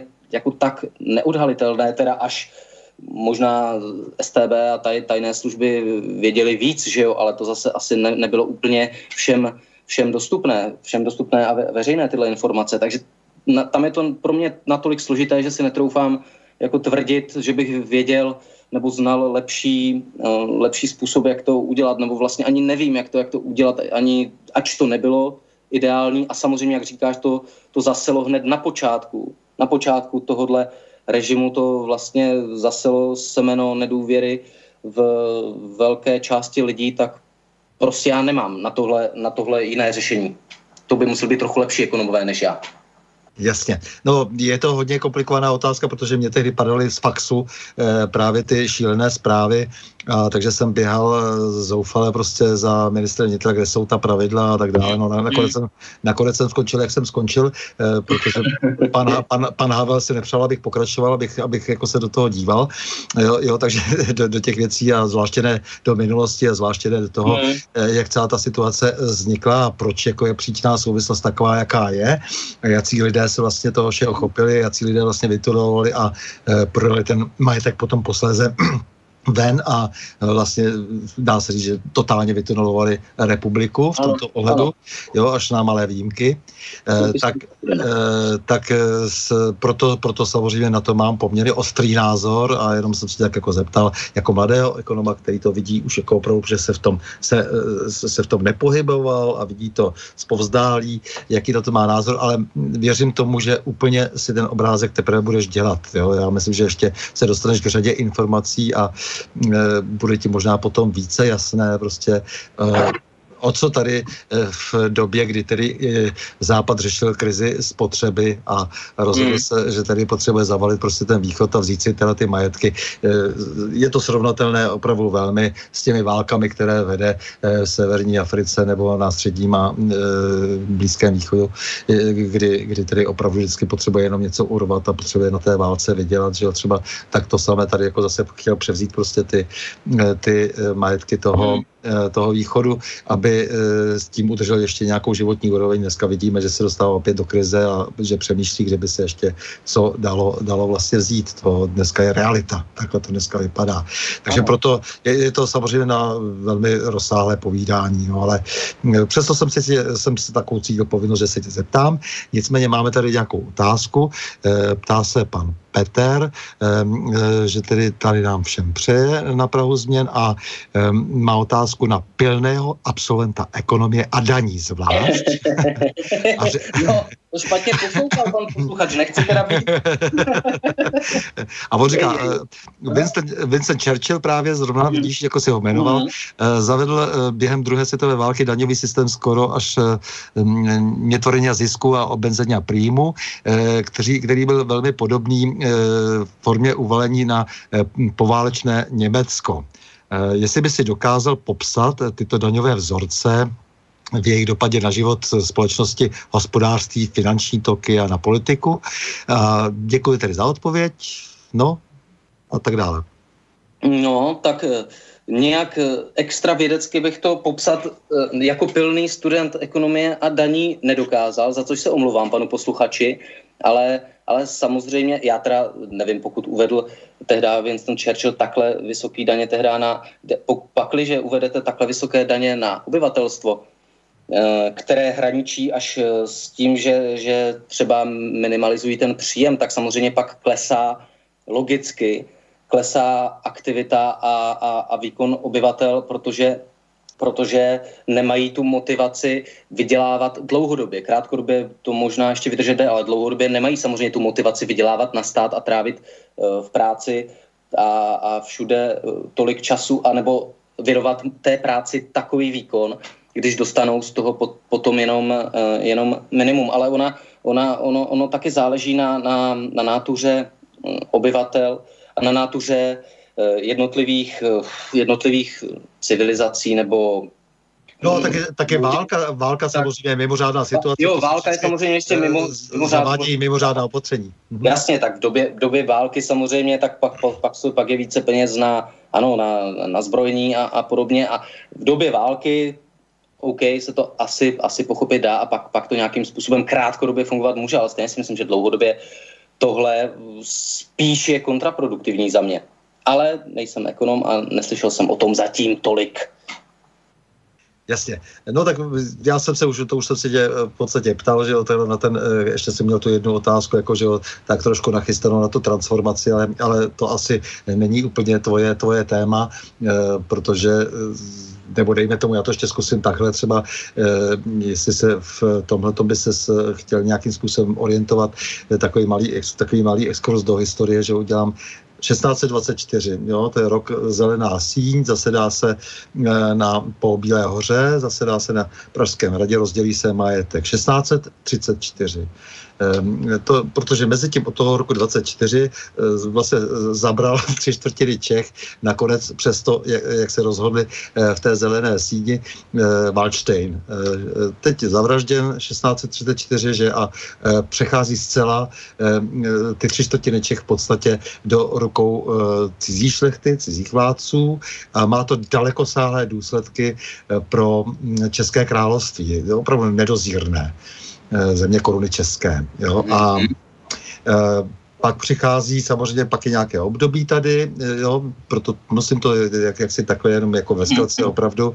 Pak je tady nějaké období, kdy je to docela průšvih, že jo, všechno a tak a ještě navíc jako po té válce, kdy vyhnuli až možná dvě třetiny lidí e, za 30 leté války, e, tak potom jako je velký nedostatek pracovní sil všeho a tak dále a zároveň samozřejmě cizí, e, cizí vládci, to znamená čeština utrpí, že jo, všechno možné. A e, potom až e, vlastně pomalu, pomalu vlastně od té zhruba poloviny 18. století spíš až ke konci se vlastně začíná objevovat nový silný e, český živel, vyvrcholí to nějakým národním obrozením a potom s všemi těmi schodami, souhrami dojde k první světové válce a vzniká Československo. No a dochází k první pozemkové reformě, která je docela zásadní, eh, která se týká vlastně těch lidí, kteří třeba i před těma třema stovkama let udělali prostě nějaký velký problém. E, typicky jsou to Lichtensteinové třeba, protože pan Lichtenstein předsedal tehdy e, tribunálu, který popravil e, e, o něch 27 českých pánů a tak, proto mě docela překvapuje, jak odvážně teď dali všechny ty žaloby a, a jak my servilně se na to díváme trošku jako na hada, jako myš na hada, že? A snaží se získat zpátky třeba mnoho majetků na, na, na té Moravě, odkud pocházíš. Jako, jo. A e, to, to je, myslím, jako docela zásadní věc. No, pak přichází 45. rok a dochází k další reformě, tedy zárodnění, e, znárodnění e, velkých majetků. No a pak samozřejmě 48. kdy teda se znárodní téměř všechno. E, dokonce, když si spočítal někdo, že jsme měli, že Sovětský svaz národě jenom 98% a my 99%. Mm. jo, že jsme byli ještě, ještě mm. lepší, jsme byli mm. jako v tom, jo. A pak přichází prostě ten rok 89 a po něm prostě nějaký proces. Vždycky to má dalekosáhlé obrovské důsledky. Jo. To, to, to 17. století je prostě u nás velmi klíčové a teď se zdá, že tím klíčovým obdobím je právě to, co se stalo po tom roce 89. Tak proto jenom tak to, to, to skomparování jako vlastně těch, těch dát, jako, umíš to, si to trošku dát i geopoliticky do souvislostí, tohle to, to tě nenutí vůbec v žádných konkrét, jo, jako, ale, ale je to docela fatální, fatální záležitost, proto se na to ptám, protože všechno ostatní často bledne, eh, jak si před tím, co se stalo s majetkem v České republice. No jako geopoliticky takhle dohloubky, eh, jak jsi to tady nastínil, tak si to úplně v hlavě teď dohromady nedám, ale co se týče nějakých majetků, jak si tady zmínil, tak to já, jak eh, jsem spíš se o ty, o ty věci zajímám, tak dejme tomu v rámci horizontu jednotek let, tak bych, co se majit, majetku týče, tak co, co mě děsí, je, je tady eh, postupná tendence eh, prolomování Benešových dekretů, že jo, kterou tady cítím, což je zas navázáno na ten, na ten 45. no pardon, 39. a tam, a tam zpátky. Takže to, tohle mě, mě osobně třeba, třeba děsí, když vidím, jaké tendence jsou tady s prolomováním Benešových dekretů a navrácení majetků německým obyvatelům, u nich není úplně úplně prokázané, že by neměli a nebyli a nezadali si svého času s německým režimem. Typicky narážím teď na kauzu Valderode, že jo? No to, to říká správně, na to jsem, k tomu jsem také trošku spěřoval, že ta snaha přepsat vlastně majetkově eh, tu, tu, tu republiku, eh, jak si není jenom, teda dejme tomu respektive, nejenom ta 90. léta, ale nyní jsme v situaci vlastně, kdy se objevují další a další, otevírají se další a další možnosti a to sice postupně, postupně se k tomu dostáváme od, těch, od toho počátku 90. let, protože když si třeba zmínil pana Valderiodeho, to je přesně ten člověk, kdy eh, pan Ruml eh, udělil eh, skrze eh, svého, eh, svého Freunda, eh, který seděl eh, na, na cizinecké, eh, tak udělil vlastně občanství Valderodemu, což jako bylo prostě opravdu skandální, mm. že Valderode konec konců byl normální příslušník Abwehru mm. eh, a mhm. byl, byl to člověk, který prostě, který zase se, eh, protože uměl perfektně česky, tak překládal pro nacisty eh, se vším všady všechny ty věci, takže tajná služba vysloveně, rozvědka. Eh, jo, takže, takže to je, obro, a jo, oni mu při, udělali občanství, tak není divu, protože víme, kde byl všude pan eh, Ruml zaháčkován. Ale eh, eh, to je jedna z mnoha kaus ale e, zároveň se zdá, že se tady objevuje opravdu velmi silná, e, nebo zvedá se velmi silná vlna e, i u těch německých organizací, které slibovaly, že se chtějí jenom zbratřit a zkamarádit a najednou hmm. říkají, že by se řekli o ty majetky. Já to, proč to říkám? Protože to je, to je ještě drsnější předpsání vlastně té mapy. To, to, co se stalo, to se stalo, zbavili jsme se mnoha strategických podniků, tím pádem ten stát prakticky nemá žádné nástroje, má hmm. jich velmi málo málo a e, je to, je to opravdu, jo, já, já to mám opravdu, říkám, velmi ostrý názor, e, ale e, na druhou stranu prostě teď to, co hrozí, to znamená, že najednou Němci, sudeční Němci tady u nás, Němci, kteří zase mají nároky v Polsku, chtějí prolosi, prolomit jak ty, jak, jak, jak, jak ty Běrutovi nařízení, že tak, tak prostě toho, toho ty, ty, ty naše Benešovy dekrety a e, znamená to, že najednou chtějí zabrat obrovský kus středoevropského území. To tady končí legrace. A proto jsem zmínil i pana Lichtensteina, e, který se z, nacisty tedy velmi zadal a ne, že ne. A dneska se snaží všichni piglovat tu historii a dělají všechno proto, aby najednou se revidovaly výsledky druhé světové války a vlastně se tak trošku zjemnilo e, to všechno. V podstatě v, tom, v duchu toho hesla, e, které tak vyčítají, kde tak vyčítají tomu Zemanovi, že říkal, že, že Peroutka napsal, že Hitler je gentleman. V podstatě chtějí trošku říci, Hitler byl v podstatě tak mm. trochu, mm. tak trochu gentleman, eh, který jako nás se nás snažil zbavit eh, bolševiků a už jako všichni zamlčují to, že nás chtěl vyhnat jako na Sibiř a, a, a do Patagonie a, a tak dále a všechny takové smysly. Takže proto se na to ptám, protože to je další vlna, další vlna, jako kdy vlastně úplně bychom ztratili v podstatě stát, to třetina eh, země by přešla přešla do e, jiných rukou, ale přitom jsme nedostali žádné vyrovnání a byla taková tichá dohoda, když se podepisovala v roce 73 dohoda s Německem, že se nebude usilovat o ty reparace, protože se vlastně zabral tedy ten majetek těch sudeckých Němců tehdy plošně a že te, ať se to skompenzují oni tam, no a najednou se přichází s tím, že ještě bychom měli vydat i ten majetek.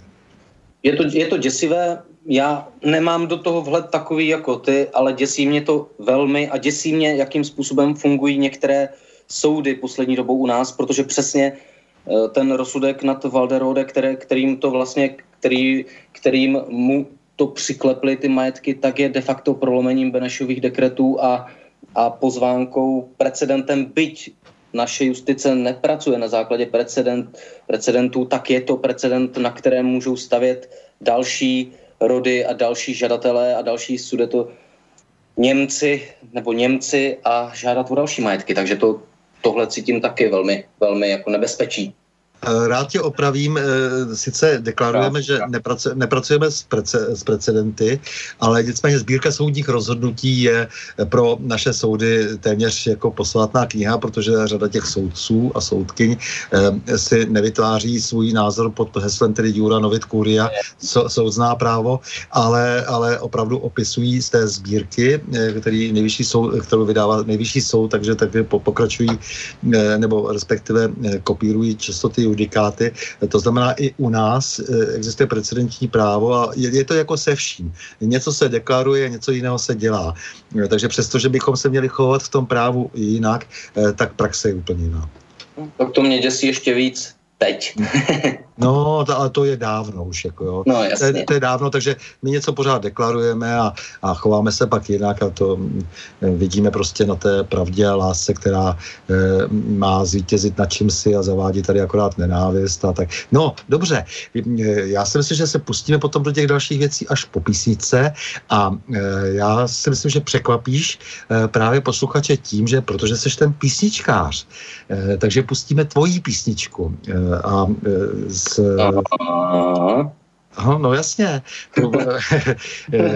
A protože jste si všiml, že vlastně jak, eh, máš teda ten seznam těch, těch nahrávek, tak tam je nejposlouchanější snad vůbec Pravdoláska, písnička, tak z nějakých no. důvodů tvoji posluchači věrní eh, poslouchají právě tuhle písničku, tak já bych poprosil režii, jestli by nám právě tu Pravdolásku nemohla pustit.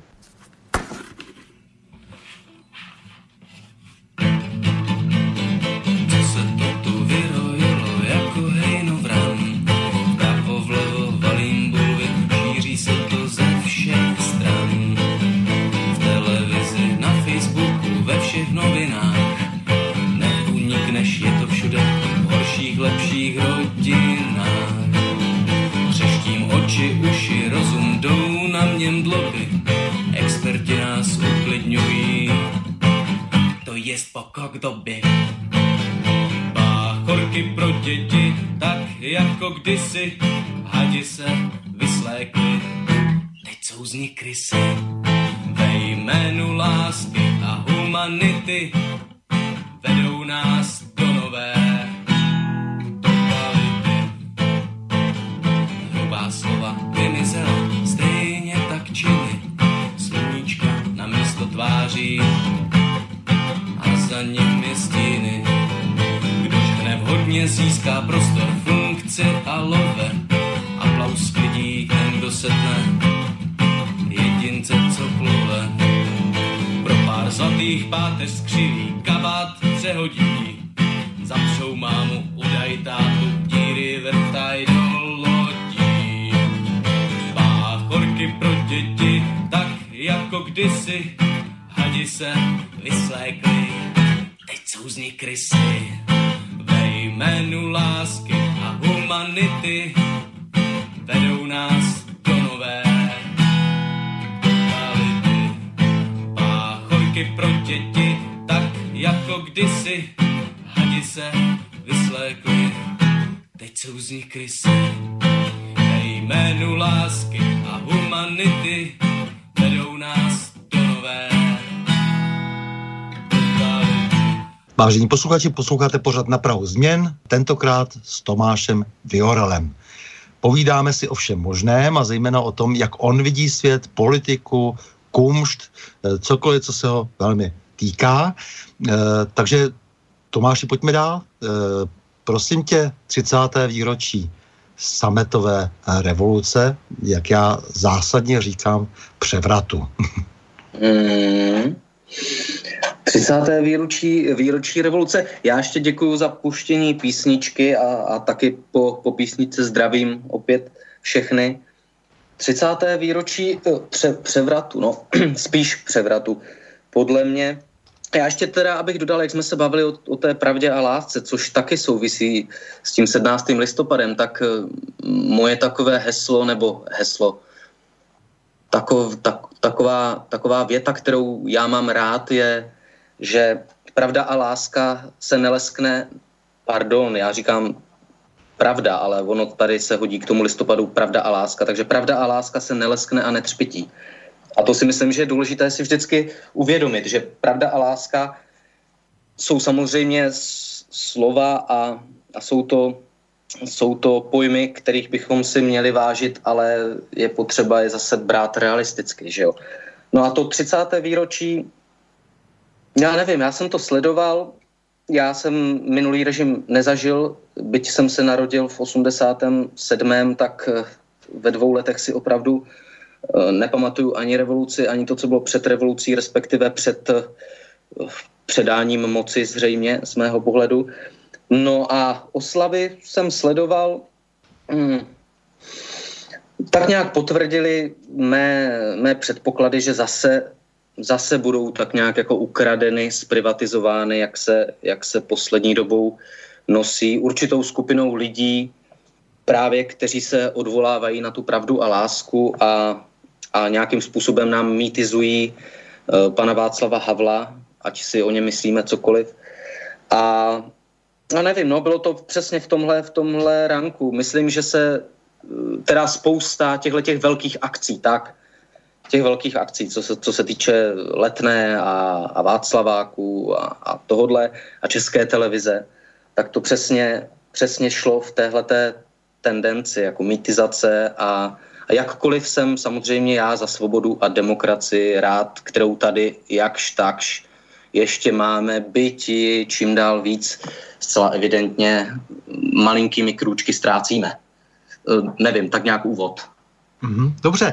Eh, byli jsme svědky toho, že eh, se sjížděli odevšat všude možně poměrně organizovaně i lidi a zajímavé třeba bylo, že eh, že třeba přicházely třeba osmileté děti s transparenty, s učitelkama to jsou věci, které já znám z těch organizovaných prvních májů. Eh, jo, co tohle to je zase hmm. Eh, jako v podstatě začerta, který se nám tady objevil na scéně. My jsme totiž tím, že jako si tu dobu nepamatuješ, tak my jsme strašně doufali v to, že se odideologizují třeba školy. Mm, že mm. se, já jsem velmi se prál za to, eh, že eh, policie eh, jako nesmí líst na stranické sekretariáty, že prostě za to budou tresty, všechno možný. No bylo mi to hubit platné, protože pan Rumel mi třeba říkal, No jo, no, jasně. Prostě ta ODS tam souhlasí jedna i ta druhá část, který se tam zrovna hádají. Já jsem říkal, hele, a nebylo by možné, abyste se už na to vykašlali konečně, jako, jako co je vám do toho, kde tam prostě dělá policejního šéfa, prostě, jo, a, a tak dále. Takže ono se to založilo už tehdy velmi nepříjemně a jak začali jezdit politici do škol, no tak mhm. to už mě vůbec jako, e, to, to, to prostě, to, to, to, to mi hlava nebrala. E, ještě tak dobře na těch vysokých školách a tak dále, ale základní a střední školy, aby tam prostě přednášeli politici, nemají tam co dělat. Nemohou si Sou, pomoct. Souhlas, souhlas. V tomhle ohledu se mi vždycky otvírá kudla v kapse, když tohle to někde vidím a slyším. Souhlasím, vysoké školy, tam už lidi nějakým způsobem sice ještě taky si formují svůj názor, ale už jsou nějakým způsobem trošku alespoň schopni třeba odlišovat a, a nějak to brát, i když když pamatuju sebe na vysoké škole, tak ještě jsem taky nebyl úplně schopný odlišit, eh, kdo nám tam věší bulíky na nos a kdo ne. Jakože to samozřejmě neumíme všichni, ani já třeba stoprocentně, ani v téhle době teď, ale, ale co se týče základních a středních škol, tak z toho jsem nešťastný a jsem absolutně, absolutně proti tomu a proti tomu teda brojím seč můžu, aby politici, nedej bože neziskovky, které se tváří jako hodné organizace podporující zase demokracii a svobodu, ale skrytě, skrytě ideologicky indoktrinující eh, malé, malé děti a určující tam jediný správný názor a pohled na svět, tak tohle přesně a typicky člověk v tísni a jeden svět na školách, který nevím jestli na základkách, ale na středních školách eh, už za mě, už za mě býval. A za nás teda ještě to nebylo tak strašné, co si pamatuju, ale už, už tam taky bylo YouTube, YouTube, nám tam pouštěli koncerty a a, a klimatickou změnu, respektive te, tehdy se tomu říkalo snad globální oteplování, pak to překlopili, že jo, protože globální oteplování už jim nikdo nebaští, tak to změnili na klimatickou změnu. No a tyhle ty věci, ne, indoktrinace dětí je naprosto špatně a je to přesně, jak se nám tady všichni samozvaní demokrati snaží, snaží říkat, jak to, minule, jak to za minulého režimu bylo všechno špatné a tohle, tak dělají úplně to samé a chodí do škol a indoktrinují děti. Stejně jako to ČTD, které občas teda vysílá pořady pro ty děti, že bych nejradši, nejradši šel a tam někoho vypleskl v té, v té redakci ČTDčka s prominutím. No, oni se opravdu chovají jako normální politruci. Eh, všechno se to přejmenovává, ale my se vracíme zpátky před listopad. Nemáš ten pocit? Nebo samozřejmě zase s tím, že eh, si tu dobu nepamatuješ, ale přece jenom o tom asi už hodně dneska víš, eh, tak my se vracíme zpátky do té atmosféry. Já si tu atmosféru velmi dobře pamatuju. To bylo samozřejmě, že jsou indoktrinováni, indoktrinováni děti a um, dneska se ovšem může až někam dojeslí. To tehdy takové silné nebylo jako teď. Eh, tady vznikají neziskovky jenom proto, aby vysvětlovali eh, v jeslích dětem v mateřské škole, potom eh, aby vysvětlovali, že jak, jak jsou úžasné třeba muslimské svátky, jako z jakého důvodu. Ano, a máš pravdu, a to je dokonce v nějaké doporučené příručce ministerstva, a teď nechci lhát kterého, myslím si, že, nevím, práce sociálních věcí, tuším. Prá, nevím. Práce sociálních věcí. No, no ne, nech, nechci lhát, a přesně tamhle v téhle příručce, kterou jsem si četl, celou jsem si prolouskal, tak tam o genderu u, u mateřských, teda u mateřských, to jsou jesle, to, to jsou ty, ty mikrojesle, to znamená jesličky pro, já nevím, pár, pár dětí, na, na, na které je jedna, jedna paní nebo pan vychovatel, tak tam přesně jsou k genderu takové věci, jak multikulturalismu, takové věci, které ty děti ani nejsou schopny pobrat, že jako věci, že máme, že máme vyzývat eh, všechny děti, aby si hráli z kočárky, i, i chlapečky, že máme všechny děti i holčičky vyzvat, aby si vzali autíčka a dělali závody s autíčkama, že nemáme, že nemáme rozlišovat ne, nebo nemáme poukazovat na jednotlivé stereotypy v pohlaví, nemáme, nemáme říkat věty jako tohle by žádný kluk, nebo tohle by žádný dobrý kluk nedělal, tohle by žádná dobrá holčička nedělala. Tohle tam volně cituji, přímo v těch příručkách napsané je, a to jsou děti, já nevím, jestli to je do, do čtyř let, třeba do tří let, ty děti to přece nejsou schopny ani pochopit, ale o tom to je, indoktrinovat to do nich ještě do toho podvědomí, dokud, dokud, dokud, dokud se to do nich eh, že že vměstná, aniž, aniž by to rozumově pobrali. A to mi přijde, já nezažil minulý režim, jak říkám, ale v tomhle třeba mi to přijde pomalu horší, než to, co se dělo v minulém režimu. A to ještě nemluvím o tom, jak eh, v současné době údajně apolitický scout a, a politické přesně a politické školy k sobě pozývají různé věci a scout se také věnuje a vedoucí, nebo ten, já nevím, co tam mají, asi už teď ústřední výbor scoutů, tak taky doporučuje uh, zaměřit se na klimatickou změnu a dává různé příručky svým, uh, svým vedoucím, jak prezentovat problematiku uprchlíků, oni ještě teda říkají samozřejmě, jinak jsou to migranti, ale uprchlíků a tyhle ty věci, což je zase politická ideologie, která je eh, spána do hlav dětí a mládeže. A pak nám tady někdo bude říkat, že jsme se posunuli dál. Ano, posunuli, ale v něčem se vracíme zase možná ještě do horších bahen, než to bylo v tom režimu, který já jsem nezažil, tedy jak říkám. Mm, jasně. No ne, představ si, že se jde e, tak daleko, že třeba magistrát, aby, aby teda jako vlastně zvýšil, tu, e, zvýšil to napětí a zvětšil tu nerovnost, tak třeba té, takové té úderce e, Kaputin, jestli víš, o co jde, e, tak třeba no, teď, teď nechal zabrat ten, to, to jsou takový ti, kteří házeli ty květiny, květiny do hmm. koše hmm. Babišovi a Zemanovi, že jo.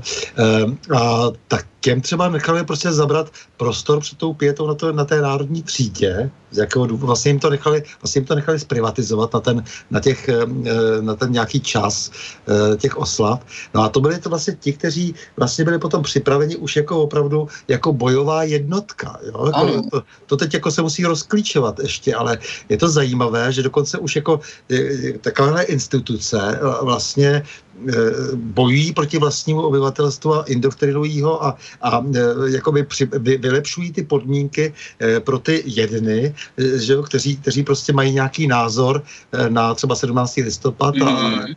a jdou bojovat proti těm druhým v podstatě. No to je, to je opravdu skandální. Ano, to, to je skandální, zaznamenal jsem to taky někde.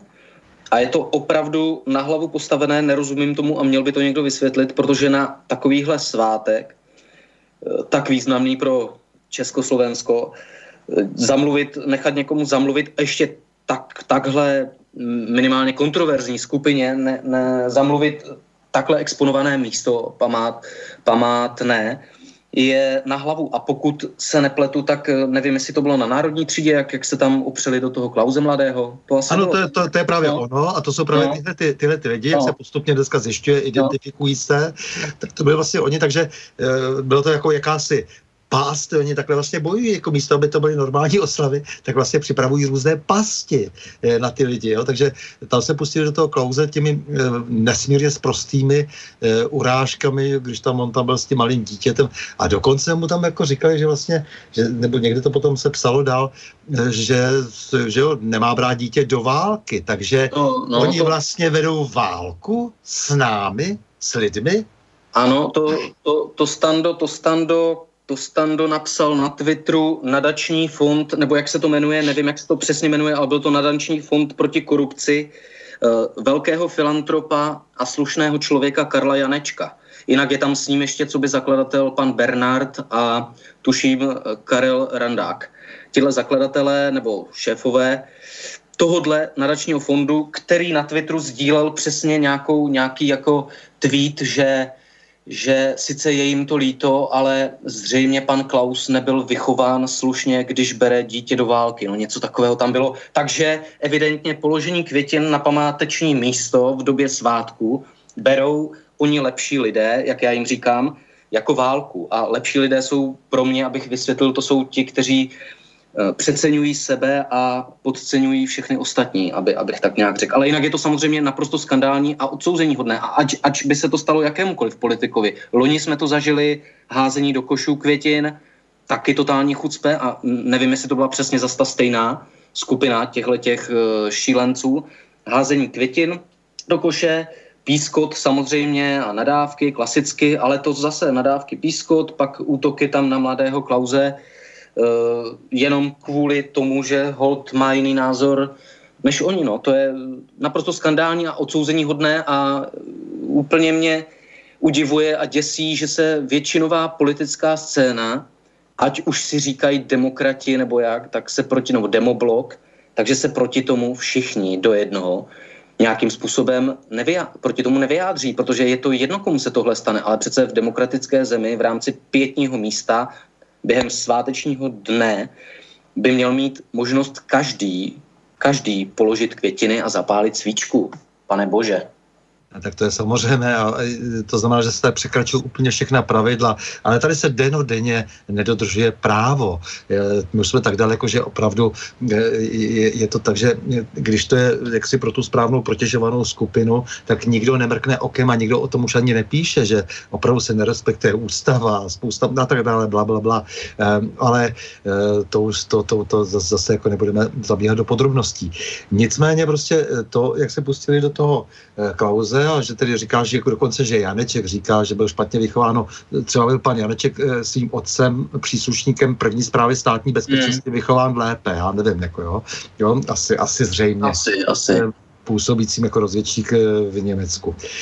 takže, takže jo, asi, asi zřejmě jako, jako, jako to byla ta správnější výchova a tak dále. Jo, takže tady prostě se Mimochodem, to je taky právě na tom strašně zajímavé, že se tady prostě neustále šermuje jakýmsi antikomunismem, ale někteří komunisté jsou v pořádku a jiní nejsou v pořádku, bývalí a, a tak dále, protože ty, kteří vyznávají ten správný názor, tak ty můžou kandidovat klidně třeba na prezidenta, jako pan uh, generál Petr Pavel. Tak to jsou, to, jsou, to jsou ty typické dvojí metry. Já ještě bych se vrátil k tomu, uh, jenom radši upřesním, aby pak náhodou někdo, ne, že by nás poslouchali, ale náhodou, aby se někdo uh, ne to, ne, nešermoval, uh, že to ne, nenapsal, to, co jsem říkal, nenapsal přímo Janeček, ale napsal to ten jeho nadační fond, takže někdo, kdo mu tam spravuje ten jeho Twitter. Nicméně on zatím stojí, takže to patří samozřejmě k němu, takže to je jenom pro upřesnění radši. A jinak samozřejmě, co, co se týče těch komunistů, tak to jsou typické dvojí metry, že jo. Komunista, komunista Babiš, nebo já nevím, no, oni do něj tlačí teda ještě, ještě teda tvrději, nebo tvrdí se, že je STBák, to nevím, nebylo to dokázáno, já teda Babiše taky nějak zvlášť nemusím, ale samozřejmě komunista Zeman, komunista někdo, komunista ten a ten, ale pak eh, komunista Štěch nevadí, pak nevadí komunista Rychecký, pak nevadí komunista Pithard, byť odešli nebo byli odejiti, tak někteří vadí, někteří nevadí. No to je podle, podle toho, jaký mají v současné době eh, na názor a jak moc jsou uvědomělí. A přesně generál pan Pavel, já, jak, jak říkám pravidelně, za mě převlékač uniform, tak ten zase nevadí, protože dokonce snad kolář, eh, diplomat Petr Kolář, který stál v minulé prezidentské volbě za Drahošem a sám to říkal, že ho, že ho vytunil a vyšperkoval a naučil ho argumentovat a podobně, tak teď zase objíždí republiku už delší dobu s generálem Pavlem a teď vyjádřil svou podporu generálu Pavlovi svému kamarádovi v DVTV, tuším, že to říkal. No nicméně, když tam přišla řeč na to, že je to bývalý komunista, tak řekl, že má, eh, nevím teď, jak to přesně řekl, že má rád jako hříšník, napravené hříšníky. Takže pozor, teď je to takové, jako kdo byl komunista a je teď uvědomělý a je teď e, žádoucím směrem naladěný antikomunista, tak je to napravený hříšník. A ty mají, ty mají tyhle ty zase rádi. Takže ono je to přesně, neustále jsou to dvojité metry a sily správný kádr a v současné době smýšlíš správně, to znamená antirusky, antičínsky, proamericky, pro EU-unijně, eh, pro Havla, si proti Babišovi, proti Zemanovi. To de facto tak nějak stačí, tak potom, potom seš, potom seš jejich člověk a můžeš. Tak to jo, tak to je samozřejmě typické, zvláště jako jsou e, vyznamenáváni e, touto důvěrou e, ti dáši, kteří vždycky jak, si, jak na běžícím pásu někoho a něco zrazují, e, což je typicky pan Kolář, který vlastně byl v ODS a zradil při sarajevském atentátu. Mm Klauze a za to si vysloužil ostruhy a stal se eh, velvyslancem Washingtonu. Eh, takže je vidět, jak jsou, jací lidé jsou vyznamenáváni, měli, že bychom měli být velmi na pozoru, když cizí mocnosti někoho tady vychvalují a prosazují do důležitých úřadů a skrz Aspen Institut nám vlastně de facto nepřímo jmenují naše ministry. Takže, nebo lidi do velmi významných pozic. Eh, což pán Kolář jako je svého druhu, protože nejenom, že založil tady evropské hodnoty a tedy je to ten loutkovodič eh, toho, eh, toho Jakuba Jandy a dalších a konec konců otec Ondřeje Koláře, starosty na Praze 6, který se velmi vyznamenal teď v případě té Suchy Koněva v dalších kauzách, které jsou nám, obyvatelům Prahy 6, velmi dobře známy. Eh, tak eh, že jsou vlastně vyznamenáváni lidé, kteří eh, mají ty nejhorší lidské vlastnosti. Ano, to, to souhlasím a teď, teď jsi mi trošku nahrál, protože zrovna, zrovna před pár dny se mi dostala do ruky analýza 17. listopadu od Miroslava Dolejšího, o kterém jsem já, co by mladý, neznalý dobrodruh, nic moc nevěděl. Opakuju pro posluchače Miroslav Dolejší, analýza 17. listopadu.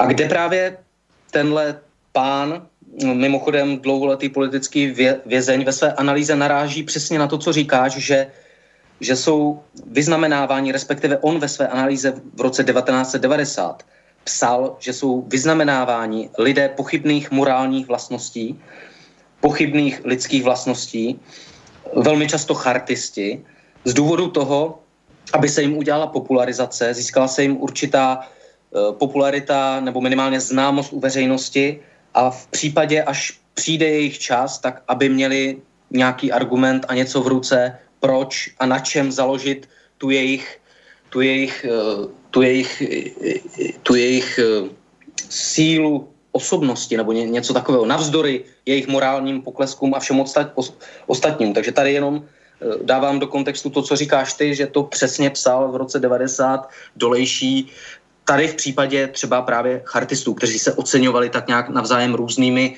nadacemi, charty a různými dalšími cenami Seiferta a podobně, které byly založeny podle něj právě kvůli tomu, aby dělali propagaci, ne propagandu právě chartistům a budoucím kádrům. Nevím, co je na tom pravdy, ale zas něco, něco na tom bude z mého Ale vidíme, vidíme to přece přímé přenosu, známe ty Fulbrightovy ceny, Templetovu cenu a tak dále. No, to jsou všechno, známe to jsou, ceny míru, že jo, Nobelovy. Uh, Nobelovy a, a, a tak dále. A, to, a tady v tomto případě prostě je spousta cen, které e, třeba se neudělí tak složitým způsobem e, na té mezinárodní scéně jako ta Nobelovka, ale, ale jsou to ceny, které jsou určeny například proto, aby se zviditelnil nějaký člověk, aby se mu nějaká sláva e, jak si zajistila a aby e, zároveň se mu třeba, když se to spojí s nějakým finančním, e, finančním e, obnosem, e, tak aby se také vyfutroval třeba pro nějaké další úkoly je taková legální činnost, jak, jak u agentů, že vždycky po, eh, dostávali ti, ti lidé nějaké, nějaké prostředky od svých řídících orgánů, no tak eh, se to takhle legalizuje. To je jedna eh, z naprosto dnes nejběžnějších, dá se říct, metod, jak vyfutrovat ty lidi, jak hmm. nějakou materiální podporu, aby potom samozřejmě plnili úkoly, protože jsou samozřejmě tvrdě zaúkolováni. A jestli si tady někdo myslí dnes, že tito lidé jak si budou mít na růžích ustláno, tak to se velmi milí, protože ta tvrdá ruka potom, která eh, jak si na ně dopadne, kdyby náhodou jen trochu selhali, eh, to znamená o těch tajných služeb, mm. tak je neúprostná. A to, to, to jako opravdu to jako v tom ten e, Miroslav Dolejší prostě naprosto přesně odhadl e, situaci, akorát, že od té doby se to rozkošatilo prostě mm, mm. do neuvěřitelného stromu. Jo, ty, tyhle ty všelijaké možnosti, tady jezdí lidé na všelijaké prapodivné konference, kde vlastně to vůbec nikoho nezajímá, jenom proto, aby mohli dostat odměnu. Jo, prostě jsou lidé, kteří eh, přednáší třeba, já nevím, právě o ekonomii, ačkoliv o ní vůbec nic neví a e, odjedou prostě dostanou e, takovou odměnu, že vlastně na ty naše poměry jim to stačí, je to fakt těch 30, 30 stříbrných, e, takže i za to a zároveň jedou vlastně na školení, takže se zároveň jo, to... jedou dovědět, jak si co, co je jejich příštím úkolem. Takhle to ve skutečnosti funguje. No, to já ekonomii taky moc neumím, tak to bych mohl i já na příští nějakou takovou uh, vyfrčet přednášku, konferenci. Určitě, určitě. Jak budeš o nějaké vědět, tak mě prosím tě kontaktuj. Ale, ale, ale to se s tebou musí prvně dohodnout a musí ti dát právě ty úkoly, aby se, Aha, jako, jo. aby, aby se, musíš být jako v tom správném eh, prostředí, tou, tou správnou vlivovou figurou a je otázka, jestli už není přeplní, no, protože já jak vidím některé ty chlapce a děvčata, eh, tak oni úplně jako jsou, jsou září a snaží se roztrhat se jaksi aktivitou, protože přece... Ano, září. Ano prostředky na české poměry, byť jaksi normálně je to směšné, ale na české poměry jsou pro ně značné, tak můžou dělat jenom tohle, že jo? proto se pak můžou ty minářové věnovat e, milionkrát nějakým chvilkám nebo chlívkům nebo čemu. Tak přesně, já tak, taky, taky tak s tím temple, tempetonem e, malinko narazil na toho našeho oblíbeného světce a jak já říkám jednotku píchy eh, pana kazatele Tomáše Halíka, že jo, který s tou templetonovkou se ohání v každém rozhovoru. Není rozhovor, kdyby nezmínil svoji templetonovou cenu a podzemní církev. To jsou dvě věci, které on v každém rozhovoru zmíní a kdyby to nezmínil, tak nevím, co se stane, asi padne země. Nicméně pan Halík taky byl samozřejmě včera, včera, včera, včera, včera byl, včera byl na tom koncertu na Václaváku, koncert pro svobodu, nebo jak samozřejmě. A tam ještě bych dodal, že kromě Halíka jeho templetonovky tam je nezmiňoval, tak se nám tam právě prezentovali minimálně tři potenciální adepti na budoucího prezidenta, ať už příštího nebo někdy, někdy, někdy v dalších letech. A už taky měli tendenci někteří z nich dříve, že jo, se tak nějak jako minimálně malinko snažit a to je právě kazatel Tomáš Halík pan Šimon Pánek z Člověka v tísni a generál Pavel, že jo, který evidentně je zatím testován v toho současné chvíli, ale zřejmě a vypadá to na 80%, že na prezidenta příštího kandidovat bude právě generál Pavel. A Šimon Pánek, Tomáš Halík, to jsou takový jako permanentní kandidáti, takový jako takový připravení kádři právě jeden chartou, druhý nevím čím, ale oba takový, jak já říkám, zase homohavloidi. Omlouvám se, není to sprostý výraz, je to uh, terminus technicus, homo sapiens havloidus, to jsou ti lidé, kteří bezmezně se hlásí k Václavu Havlovi s bezmeznou kritikou a mitizují jej jemu ke škodě, bohužel, a dělají z něj modlu. No tak, tak, ha, tak Halík eh, rozhodně nebyl připravován chartou, protože s chartou nemá nic společného. Ne, char, chartou ne, to byl ten pánek. Pánek taky ne, protože pánek, eh, no, no, no, to, to je prostě, ten, ten, ten z té elity eh, tehdy svazácké, prostě, která se eh, vrhla tedy do toho víru událostí a, a pak se začali tyhle ti lidé říkat naprosto nesmyslně, že, že byli jacísi vůdci eh, té revoluce, tedy eh, toho převratu. Eh, takže eh, jo, to, to, to je mimořádně eh, jako v podstatě odpodivá eh, nálepka, eh, jak, jakýsi vůdci, že nikdy žádnými nic nikdy nevedli, kromě toho, že zasedali v těch fakultních výborech se sem, že jo, to, to prostě dneska by byli v UVKSČ ty lidi. Jo, dneska by byly uh-huh, prostě uh-huh. celá řada těch takzvaných vůdců, kdyby ten režim zůstal a kdyby nedošlo k té dohodě, eh, že se do toho jde a že vlastně eh, ta, ta, ta elita svazácká musí eh, tady převzít moc a majetky a synovy a dcery všeho možného a kde koho, že budou prostě protěžováni na tom byl postavený celý ten, celý ten převrat přece. Jako to byl vlastně ten Břežického plán, když eh, prohlásil, že si prostě koupíme, eh, že, že, že si koupí ty eh, američani vlastně ty elity a bude to, že to je celé na tom východě, že to bude, to bude vlastně ta, ten převrat. Mm. Jo, takže to se myslím jako povedlo eh, sakom práz. Výborně se to povedlo, myslím. No, no takže eh, koncert pro budoucnost tedy je zajímavý také tím, že ho samozřejmě pořádal, eh, eh, nebo prsty v tom měla hodně jako Seker Foundation, že jo, což je eh, mm-hmm. nadace Luďka Sekiry, eh, jak si člověka eh, jako komplice Kmotra Mrázka, který deset let pracoval s Kmotrem Mrázkem, je to známý udávač a předseda fakultního výboru SSM na právnické fakultě eh, před listopadem a komunista. No a to je člověk prostě, který, který samozřejmě jako, u kterého bych předpokládal, že se bude třeba snažit, aby se třeba vraždy kolem eh, pana eh, Františka Mrázka už konečně jako vyjasnili, byla jí celá řada, aby neupívalo na něm eh, toto podezření, že snad jako v těch věcech jede. No a eh, tak to, to byl hlavní sponzor, takže je to nádherné, že takový člověk vlastně zaplatil eh, koncert, eh, na které se prezentovali takhle podivní kandidáti na prezidenta včera tedy na Václavském náměstí a jaksi vybraní lidé, kteří, kterým se zase musí udělat nějaká popularita. Tak a ještě je zajímavé a podle mě do nebe volající, že mediálním sponzorem byla česká televize, která to mimo jiné samozřejmě živě přenášela. Eh, moderátory byl eh, pan Šídlo, co si budeme povídat s jeho řečovými vadami, je to docela taky jako prapodivnost eh, moderovat nějakou událost, ale potom z České televize právě paní Tvarušková, moderátorka tam moderovala a jako mluvčí, jedna z mluvčích vystoupila Nora Friedrichová, která poslední dobou je vidět ať už ve Stardance nebo kdekoliv jinde na Twitteru a velmi silně se vyjadřuje. A od České televize opravdu bych spon, sponsoring nebo, nebo partnerství takovéhle, takovéhle koncertu úplně neočekával. Vzhledem k tomu, že je to veřejnoprávní televize a staví se evidentně v rámci minimálně tohohle koncertu pro budoucnost na jednu stranu politického spektra, protože když se podíváme, co tam bylo za lidi, tak to byli lidi, lautr z jednoho politického spektra. To nebylo různonáro, různonázorové představení, vystoupení a, a uctění památky 17. listopadu. To bylo jednonázorová, jednonázorová protivládní, ač docela korigovaná agitka, Zase taková prodloužená demonstrace z letné a Česká televize veřejnoprávní z našich poplatků se na tom podílí, což podle mě je naprosté chucpe. A paní Nora Fredrichová měla bohužel, bohudík, vůbec z mého pohledu nejaktivističtější projev, kde si samozřejmě kopla do prezidenta a pak tam zmínila nějaký Downov syndrom a co si nevím. Tak z mého pohledu.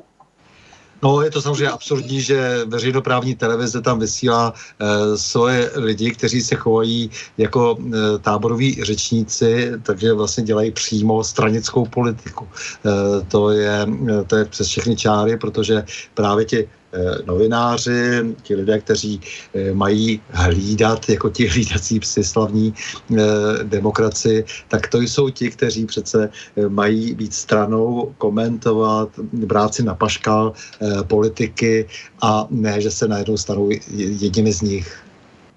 Tak, sou, souhlasím. A a, a nebo když už, tak se má teda paní Nora Friedrichová objevovat na různých akcích, různých subjektů, a tepat do různých politických stran a do různých politiků.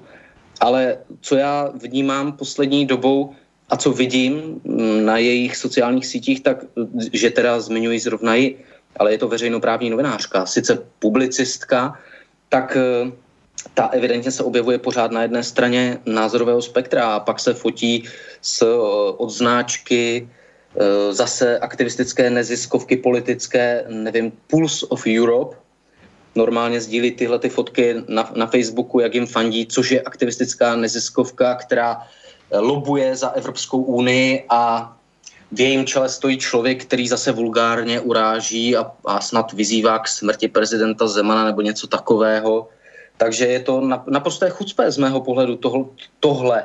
Chceli, chceli být veřejnoprávní novinář nějakým způsobem nad věcí, ale alespoň trošku nezávislý, může mít svůj názor, ale nezávislý, tak by se neměl takových akcí z mého pohledu účastnit. Zejména po boku jenom těch jednonázorových lidí, s kterými se tam potom může domlouvat a dělat Bůh ví co, že jo? No a tu akci ještě celou e, doprovází e, velmi zajímavá okupace, teda kromě toho, že třeba i e, za takovou jednorázovou okupaci, e, jednonázorovou okupaci e, Václaváku e, lze považovat i ten koncert pro budoucnost, e, tak samozřejmě je báječné, báječné takovéto okupování Univerzity Karlovy, to si určitě všiml. Mm-hmm to je velmi, velmi pěkná věc, eh, kde eh, se rozhodli eh, ti lidé, že se soustředí na rektora Zimu, jsou to hlavně takový ti lidé typu Martina C. Putny, který by rád byl sám, sám rektorem. No, tak se soustředili prostě na Zimu, který jim do té doby velmi, velmi vycházel, jako, což je pikantní, protože to už je jako řežba, řežba mezi sebou v podstatě, že? A báječné je, že prostě tenhle ten člověk teď neví vlastně, co s tou tou situací, kterou vlastně celou vlastně sám pomáhal velmi připravit. A to jenom proto, že se eh, nehodí tím, že eh, vyrobil, vytvořil jakési centrum Českočínské akademické spolupráce. 15. listopadu ještě eh, zoufale napsal, že se kaje i za to, že podepsal smlouvu s Home Creditem, s Kellnerem jako dárcem univerzitě za nějaké směšné peníze půl druhého milionu. A kaje se 15. listopadu ve svém listu všem akademikům, eh, že ruší tedy Českočínské, Centrum teda Českočínské akademické spolupráce, protože se to nelíbí těm, kteří říkají, že s Čínou nesmí mít nic společného a že to je hlavní důvod, proč ho chtějí odvolat. Takže je nezajímalo to, že rektor třeba ještě 20. listopadu 89 zasedal ve své stranické buňce v Botické a brojil proti studentům na národní. to, to je, dneska, se, dneska je to obrovský obhájce 17. Mm. listopadu, přestože my ho známe teda z titulní strany Rudého práva ještě z ledna 89, kdy se pustil do těch, co byli na Palachově týdnu. E, to je báční taky tehdy, eh, ještě před listopadem. Dneska je to obrovský stoupenec toho všeho, co se stalo 17. listopadu, ale sám 20. listopadu ještě proti těm lidem bojoval. Ale teď se proti němu Eh, zvedla vlna nevole, protože je daleko důležitější hájit nějaké jiné cizí zájmy a takže nějaké centrum Českočínské akademické spolupráce nepřipadá vůbec úvahu. Tak on rychle ještě na obranu e, sepsal list toho 15. listopadu, že tedy že, že tedy to všechno zrušil a, a že přece odstoupil od smlouvy s Home Creditem, protože pan Kellner je napojený na Čínu, takže všechno v pořádku a tak dále. No, přesto mu tam leží pořád ještě ve spacákách 20 lidí na rektorátu. No, ty jsi to, ty jsi to de facto úplně všechno schrnul, schrnul tak, tak, tak, jak to je, protože přesně, co mě zaujalo nejvíc, je to, co jsi řekl, že zima, o kterém já si myslím, co si myslím a přesně byl to komunista ještě v 89. ještě v, v rudém právu tam relativizoval roli, eh, roli Palacha a podobně, tak to studentům Karlovy univerzity nevadilo léta.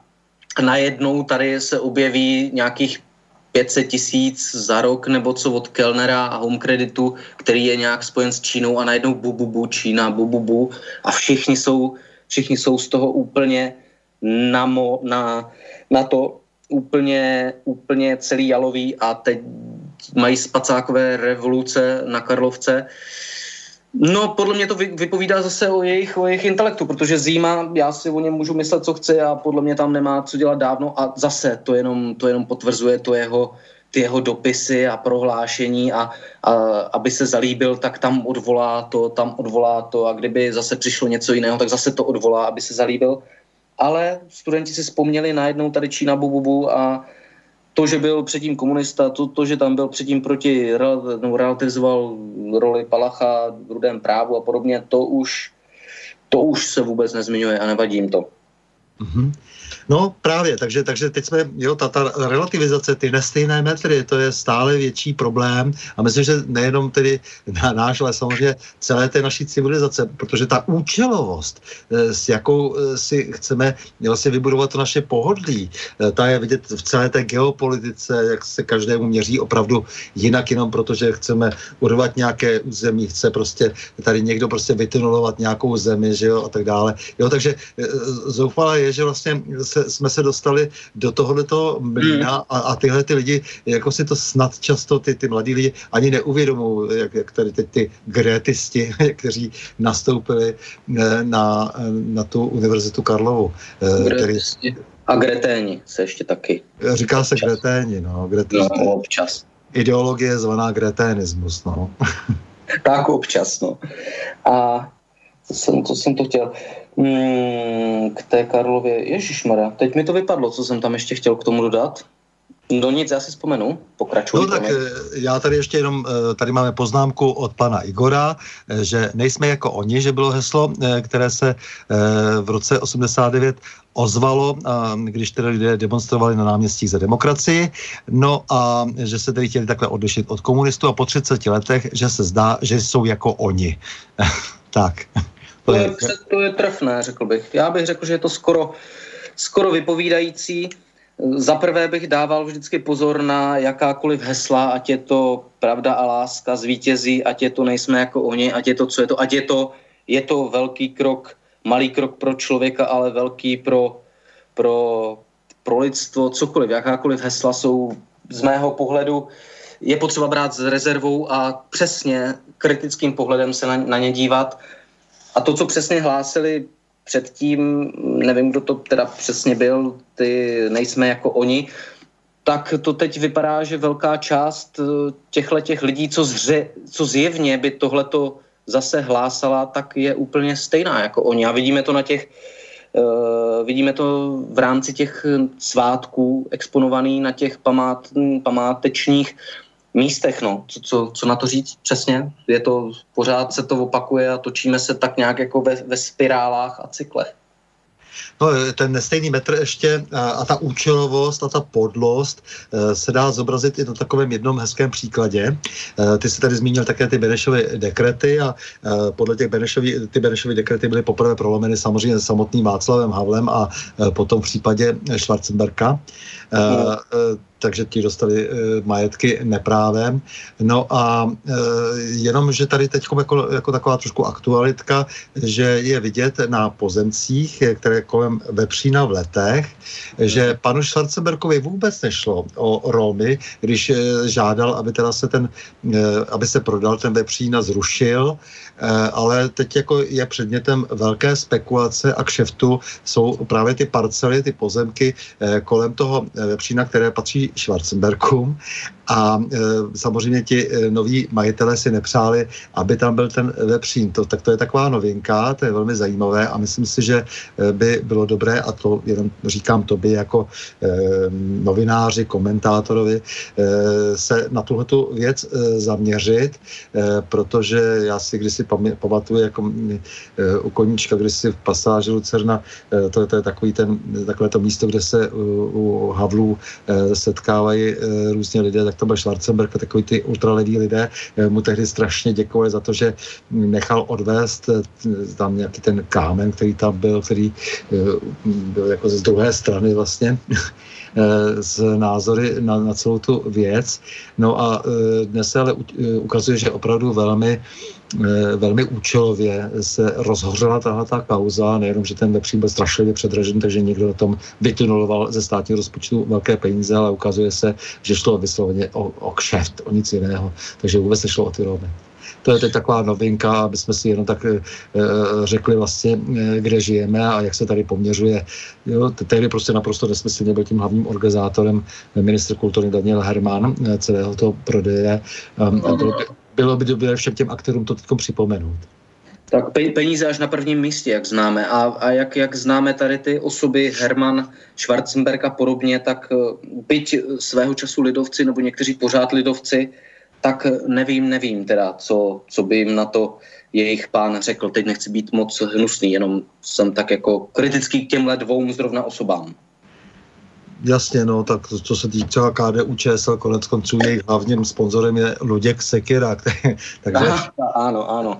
takže si myslím, že eh, to je docela ilustrativní eh, situace, jakože, v které jak vlastně jak ty věci do sebe zapadají. A konec konců to je člověk, který nemovitostem uh, rozumí, že to vydává se za velkého uh, developera a myslím, že už z, zničil tolik uh, míst v Praze svými, svým Eh, jak bych to řekl, prostě diletantismem úprostým jako ještě navíc, jo? takže bez ohledu na to, jak ty jeho majetky vznikly, a, ale ještě navíc, eh, jak si eh, člověk absolutně bez vkusu a jak, jak takovým tím nejodpornějším, nejlevnějším způsobem se snaží vydělat peníze. Ale stando pozor, je to filantrop, prohlašuje se za filantropa a chtěl by být českým, tuším, Sorošem, takže No tak co, co, mu, co mu zbývá, že? Protože ví, že kompromateriály jsou, existují a nezmizely. Mm, to je možný. Takže vážený a milý Tomáši, já ti moc děkuji eh, za rozhovor, drž si svou nezávislost a nenech se zničit. Eh, to taky je důležité, občas mít tu brzdu. Já vím, o čem mluvím. jo? Jo? Víš, že v tomto světě často obchodujeme sami, se, sami sebou vlastně na tom trhu a není jednoduché uh, obstát a, a v tom ti všem moc držím palce, protože tě potřebujeme. Ježíš, tak já děkuji moc, Stando, za pozvání, děkuji, že jsi to se mnou ty dvě hodiny vydržel, děkuji posluchačům, kteří to vydrželi, snad alespoň něco malinko, alespoň jednu větu jsem v nich zanechal a ještě na závěr teda si dovolím zdůraznit, eh, pamatujte si, pravda se neleskne a netřpití. Děkuju a mějte se. Díky moc. S vámi, milí posluchači, se také loučím a to s přáním. Mějme se rádi, buďme svobodní, zpříjmení, nevěšme hlavu. Stojíme při svých bližních i národech. Nepřátel se nelekejme a na množství nehleďme. Pořadu na Prahu změn se uslyšíme opět za týden, pondělí 25. listopadu v obvyklých 20 hodin a 30 minut, tedy naslyšenou a do počutia.